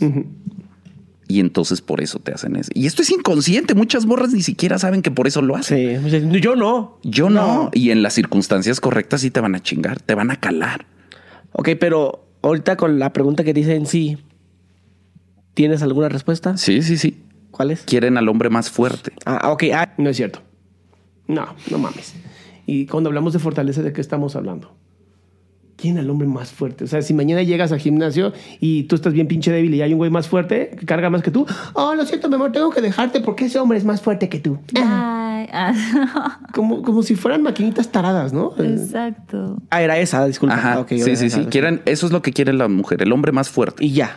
Y Sí, ok, lo pero- que van a hacer es lo van a calar a ver si es el más fuerte. Por eso digo chingar. Digo, chingar es, es, Ah, es- en el cotorreo. Ok. Pero pues sí te van a probar, sí te van a poner a prueba. Y si repruebas, y eso es lo que pasa siempre, el hombre piensa que como el hombre sí está buscando, voy a decir la palabra sumisión, a pesar de que es una palabra bien conflictiva, pero sí, el hombre está buscando sumisión no en tanto, está buscando a alguien que lo siga.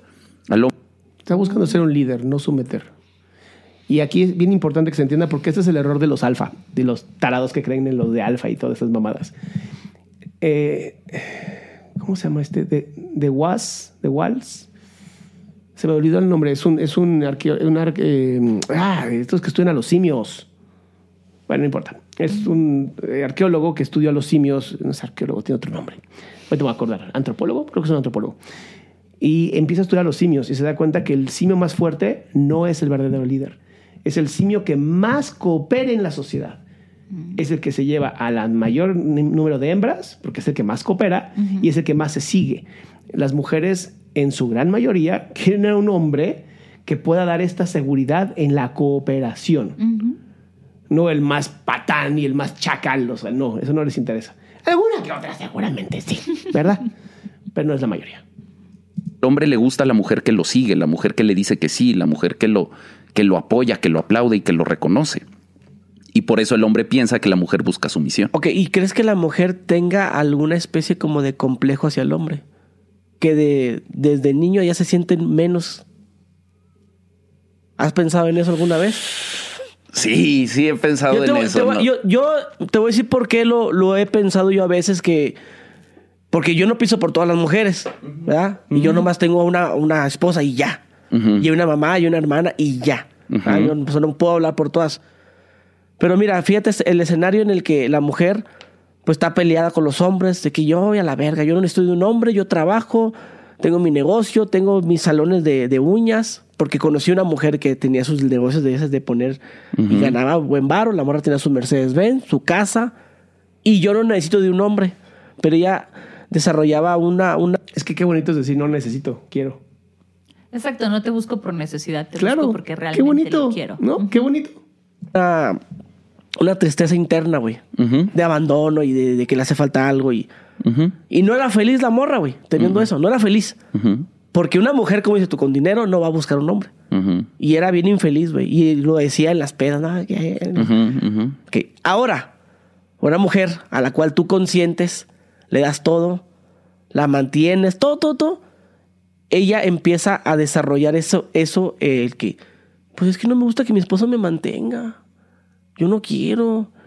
Pasa normalmente después de los hijos.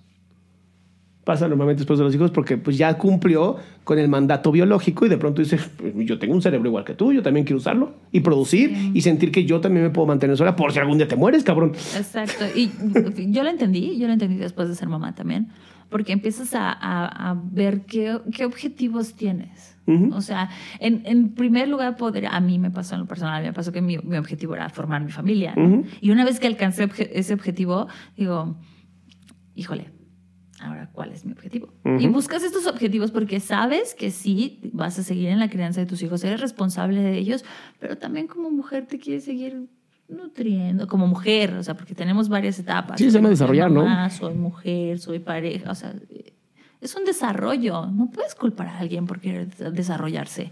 Sí, no. Es que sí me gustaría yo apoyar, aunque el vato tenga la varo, ella siempre, güey, se va a se siente un poco menos con su esposo. Y eso lo he Y eso se llama machismo.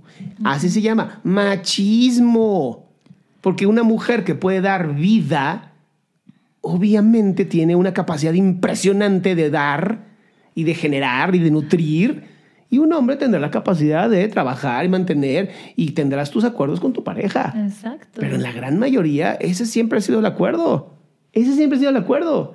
Tú cuidas a la familia y yo cuido de ustedes. Y gracias a que tú cuidas a la familia, yo puedo seguir avanzando, ¿sabes? Es, es una gratitud recíproca. Yo puedo tener a mi familia segura gracias a que tú cada día sales a seguir avanzando en tu tarea, ¿no? En tus objetivos, en tus sueños. O sea, es pareja. Exactamente.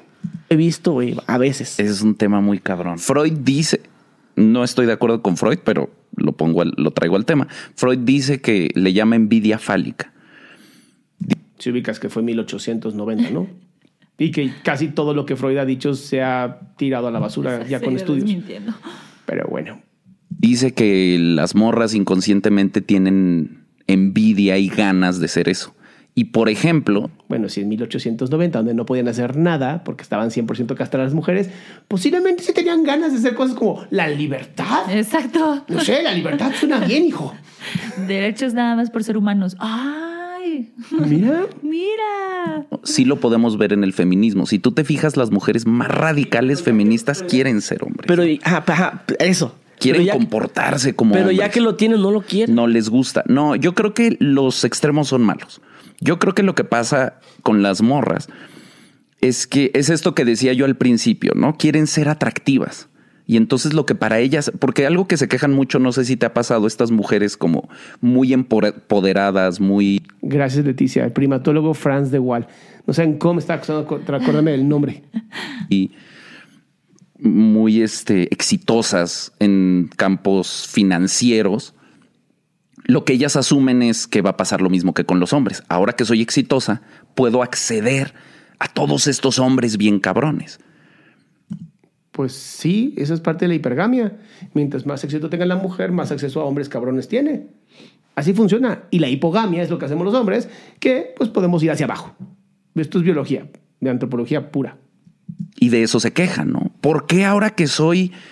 ¿Cómo no van a querer a una mujer empoderada con un chingo de negocios y un chingo de dinero? Pues es que eso no nos atrae los hombres. Este fue el tema que salió en TikTok por todas partes. Ajá. Ese no le atrae a los hombres que simplemente no han podido salir del machismo. Pero si yo puedo conseguir una pareja que tiene muchísimo dinero y es una gran persona para mí y se puede mantener y es más, hasta me puede decir, no te preocupes, si un día no puedes trabajar, yo me encargo, papi. Oh, somos una pareja, par. Exacto. Wow, qué interesante. Creo que Y si a los hombres no les, perdón, mi amor, pero es Sí, que sí, sí. y si a, a ti como hombre, de verdad, no te gusta, pues una, seguramente nunca vas a tener acceso a ella. Y dos, a nadie le importa tu opinión. Los hombres. Creo que está hablando más de- desde sus miedos, ¿sabes? No, cabrón, cabrón. O sea, es- Porque además lo me dijo. así como Mis de- tías decían que se agarraban a puro pendejo. Exacto. Entonces, si yo me agarro a una mujer que, eh, en base a los estereotipos machistas, es como mucho más que yo, entonces yo inmediatamente mi valor disminu mi valor ya está disminuido. ¿Por? Ouch. Pero bueno, entiendo, entiendo que sí, a la mayoría de los hombres que todavía no han trabajado en sí, en su ser, sí les asusta muchísimo una mujer con dinero. Porque sienten que les quita el pito. Y se llama la vagina dentada de Freud. Digo, ya que estamos hablando de Freud, ¿no? Vamos a hablar de Freud entonces. A los hombres nos atraen otras cosas. A los hombres no les atrae el, el éxito financiero de una mujer. El éxito profesional de una mujer, al contrario.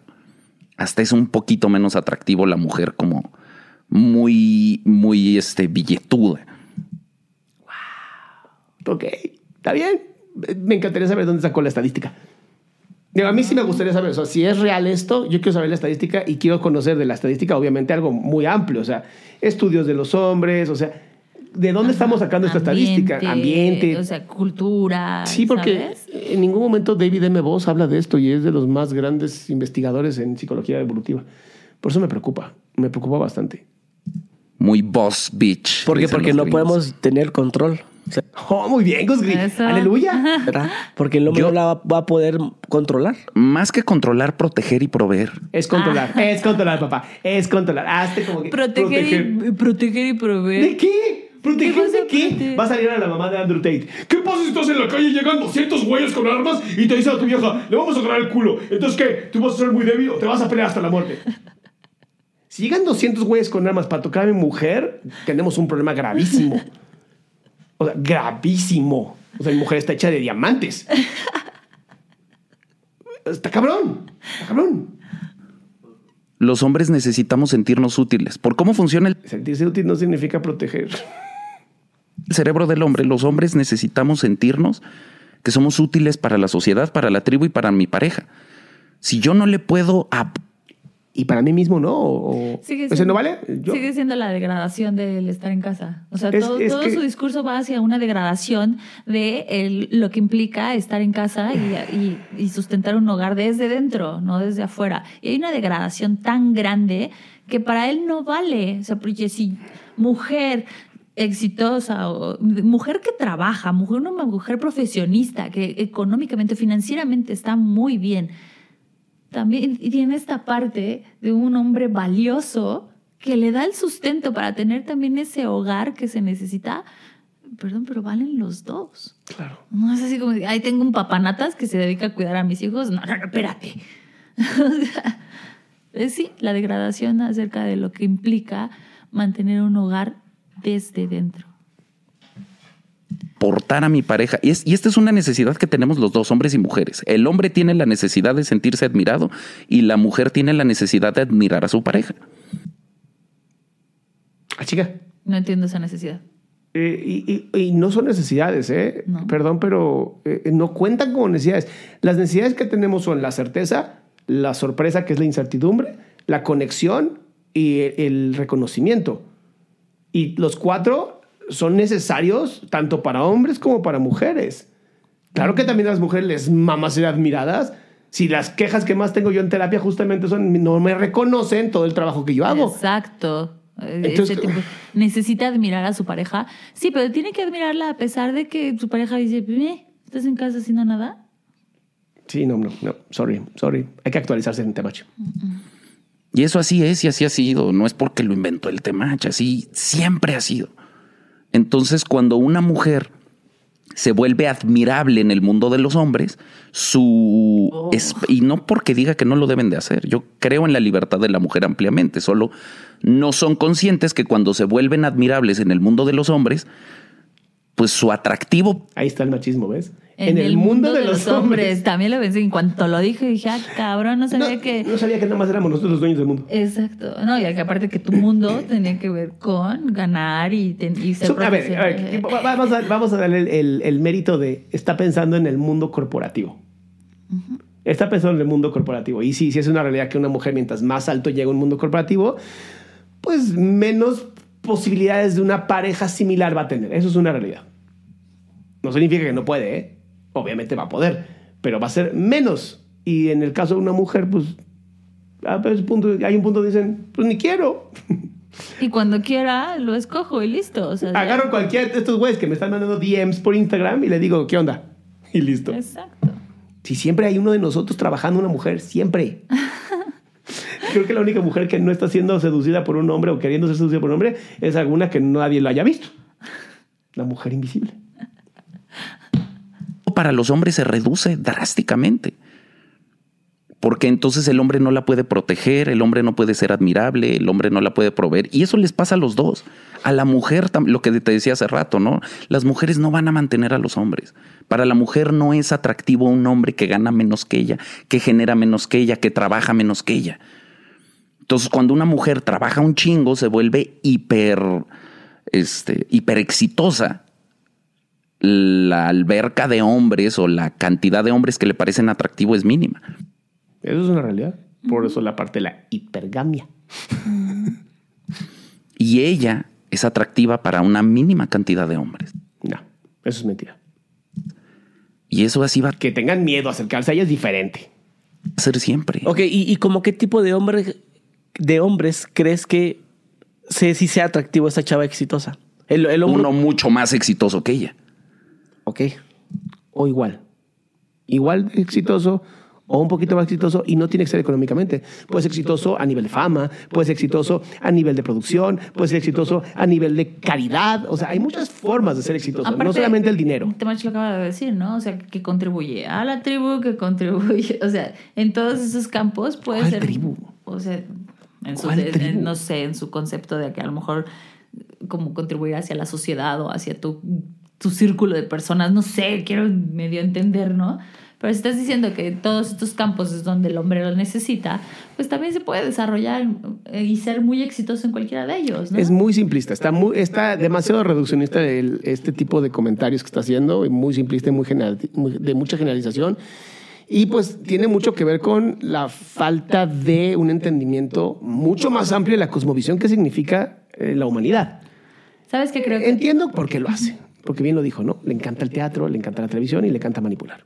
Sí, y aparte es una persona que se ha dedicado a entender cómo, el, el- bueno, quiero entender nada más, decir, ¿no? Si estudio actuación, entonces entiendo cómo vamos actuando, pero no me meto más a él de dónde salen esas conductas o el por qué pasan esas conductas, que lo tienen expertos como tú, mi vida, que se dedican a estudiar y eso y hacen todo esto, ¿no? Pero ahorita lo que yo estoy alcanzando a percibir es una persona que se quedó y que muchas, uh, conozco a varias personas que hacen, que toman nada más cachitos de algo, como cachitos, de- para que lo entiendas, este match, como cachitos de cada guion.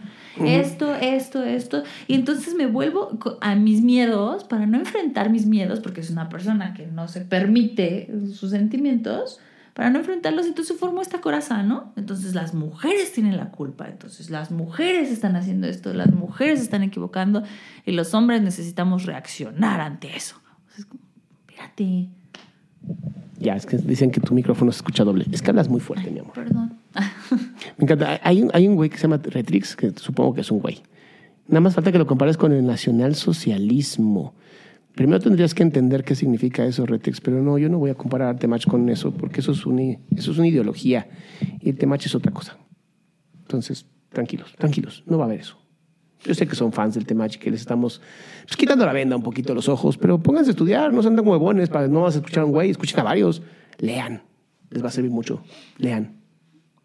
Pero ese vato, pues ese vato, no, como los hombres no valoramos eso, pues el hombre súper exitoso va a andar con una morra más joven, más atractiva, más agradable, más este, más dispuesta a admirarlo y a seguirlo que estar compitiendo. A los hombres no nos gusta competir con nuestra pareja, pese a lo que las morras creen.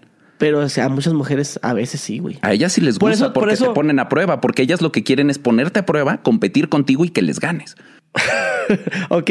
Si ellas te ganan, te mandan a la verga. Si compitiendo con la morra, la morra resulta ser más cabrona que tú, te manda a la verga. Ok. A mí me gustaría que definiera qué significa competir. A mí me gustaría saber eso. ¿Qué significa competir? Pero bueno, miren, nosotros ya vamos a terminar, pues son las 10 de la noche y honestamente tenemos cosas más importantes que hacer que escuchar estupideces. Este, pero vamos a hacer una parte 2. No se preocupen, nos quedamos en el minuto 53. ¿no? Haremos una parte 2 y pues terminaremos de hacer esto. Pero sí está muy largo. La, la- dicen demasiadas cosas sin fundamentos y hay que estar rellenando todos los hoyos y vacíos intelectuales que este tipo está perpetuando. Ahora, si le quieres dar dinero y ver su canal, adelante, es tu derecho, haz lo que quieras. Yo no estoy de acuerdo que lo hayan cancelado, honestamente no estoy de acuerdo, porque hay cosas que tienen valor. Hay cosas que dice que tienen valor, hay otras cosas que carecen de un fundamento tanto psicológico, biológico, social, cultural. o sea, es bla bla. Pero bueno, este, ¿tú algo que quieras terminar? Sí, invitarlos a que no solamente se queden, o sea, está bien escuchar este tipo de cosas o si algo les hace ruido y dicen, ok, es que yo sí estoy como de acuerdo con ciertas cosas que dicen o me suena, está padre, nada más, no se queden solo con una opinión. Exactamente. Busquen, siempre cuestionense. Ni siquiera con, ay, Adriana acaba de decir esto, Mayra acaba de decir esto. Ok, voy a, voy a cuestionarme si es cierto. Y ya que tenga yo varias opiniones y varios fundamentos, se enriquece siempre nuestro criterio. Así es. Entonces, de verdad, yo no estoy de acuerdo que le hayan quitado su canal, todo lo contrario. A mí me gusta escuchar a gente incluso con los pensamientos más pinches radicales posibles, porque te da esta cuestión de poder seguir también usando, poniendo a prueba tus propios pensamientos y tus propias intelectualidades. Exacto. Pero pues cuando hay tantos vacíos intelectuales y cuando se dicen tantas cosas en generalización, normalmente es porque no se tiene claro cuál es la, la ideología correcta. Y lo único que se quiere es la atención. O sea, hay que tener mucho cuidado. ¿va?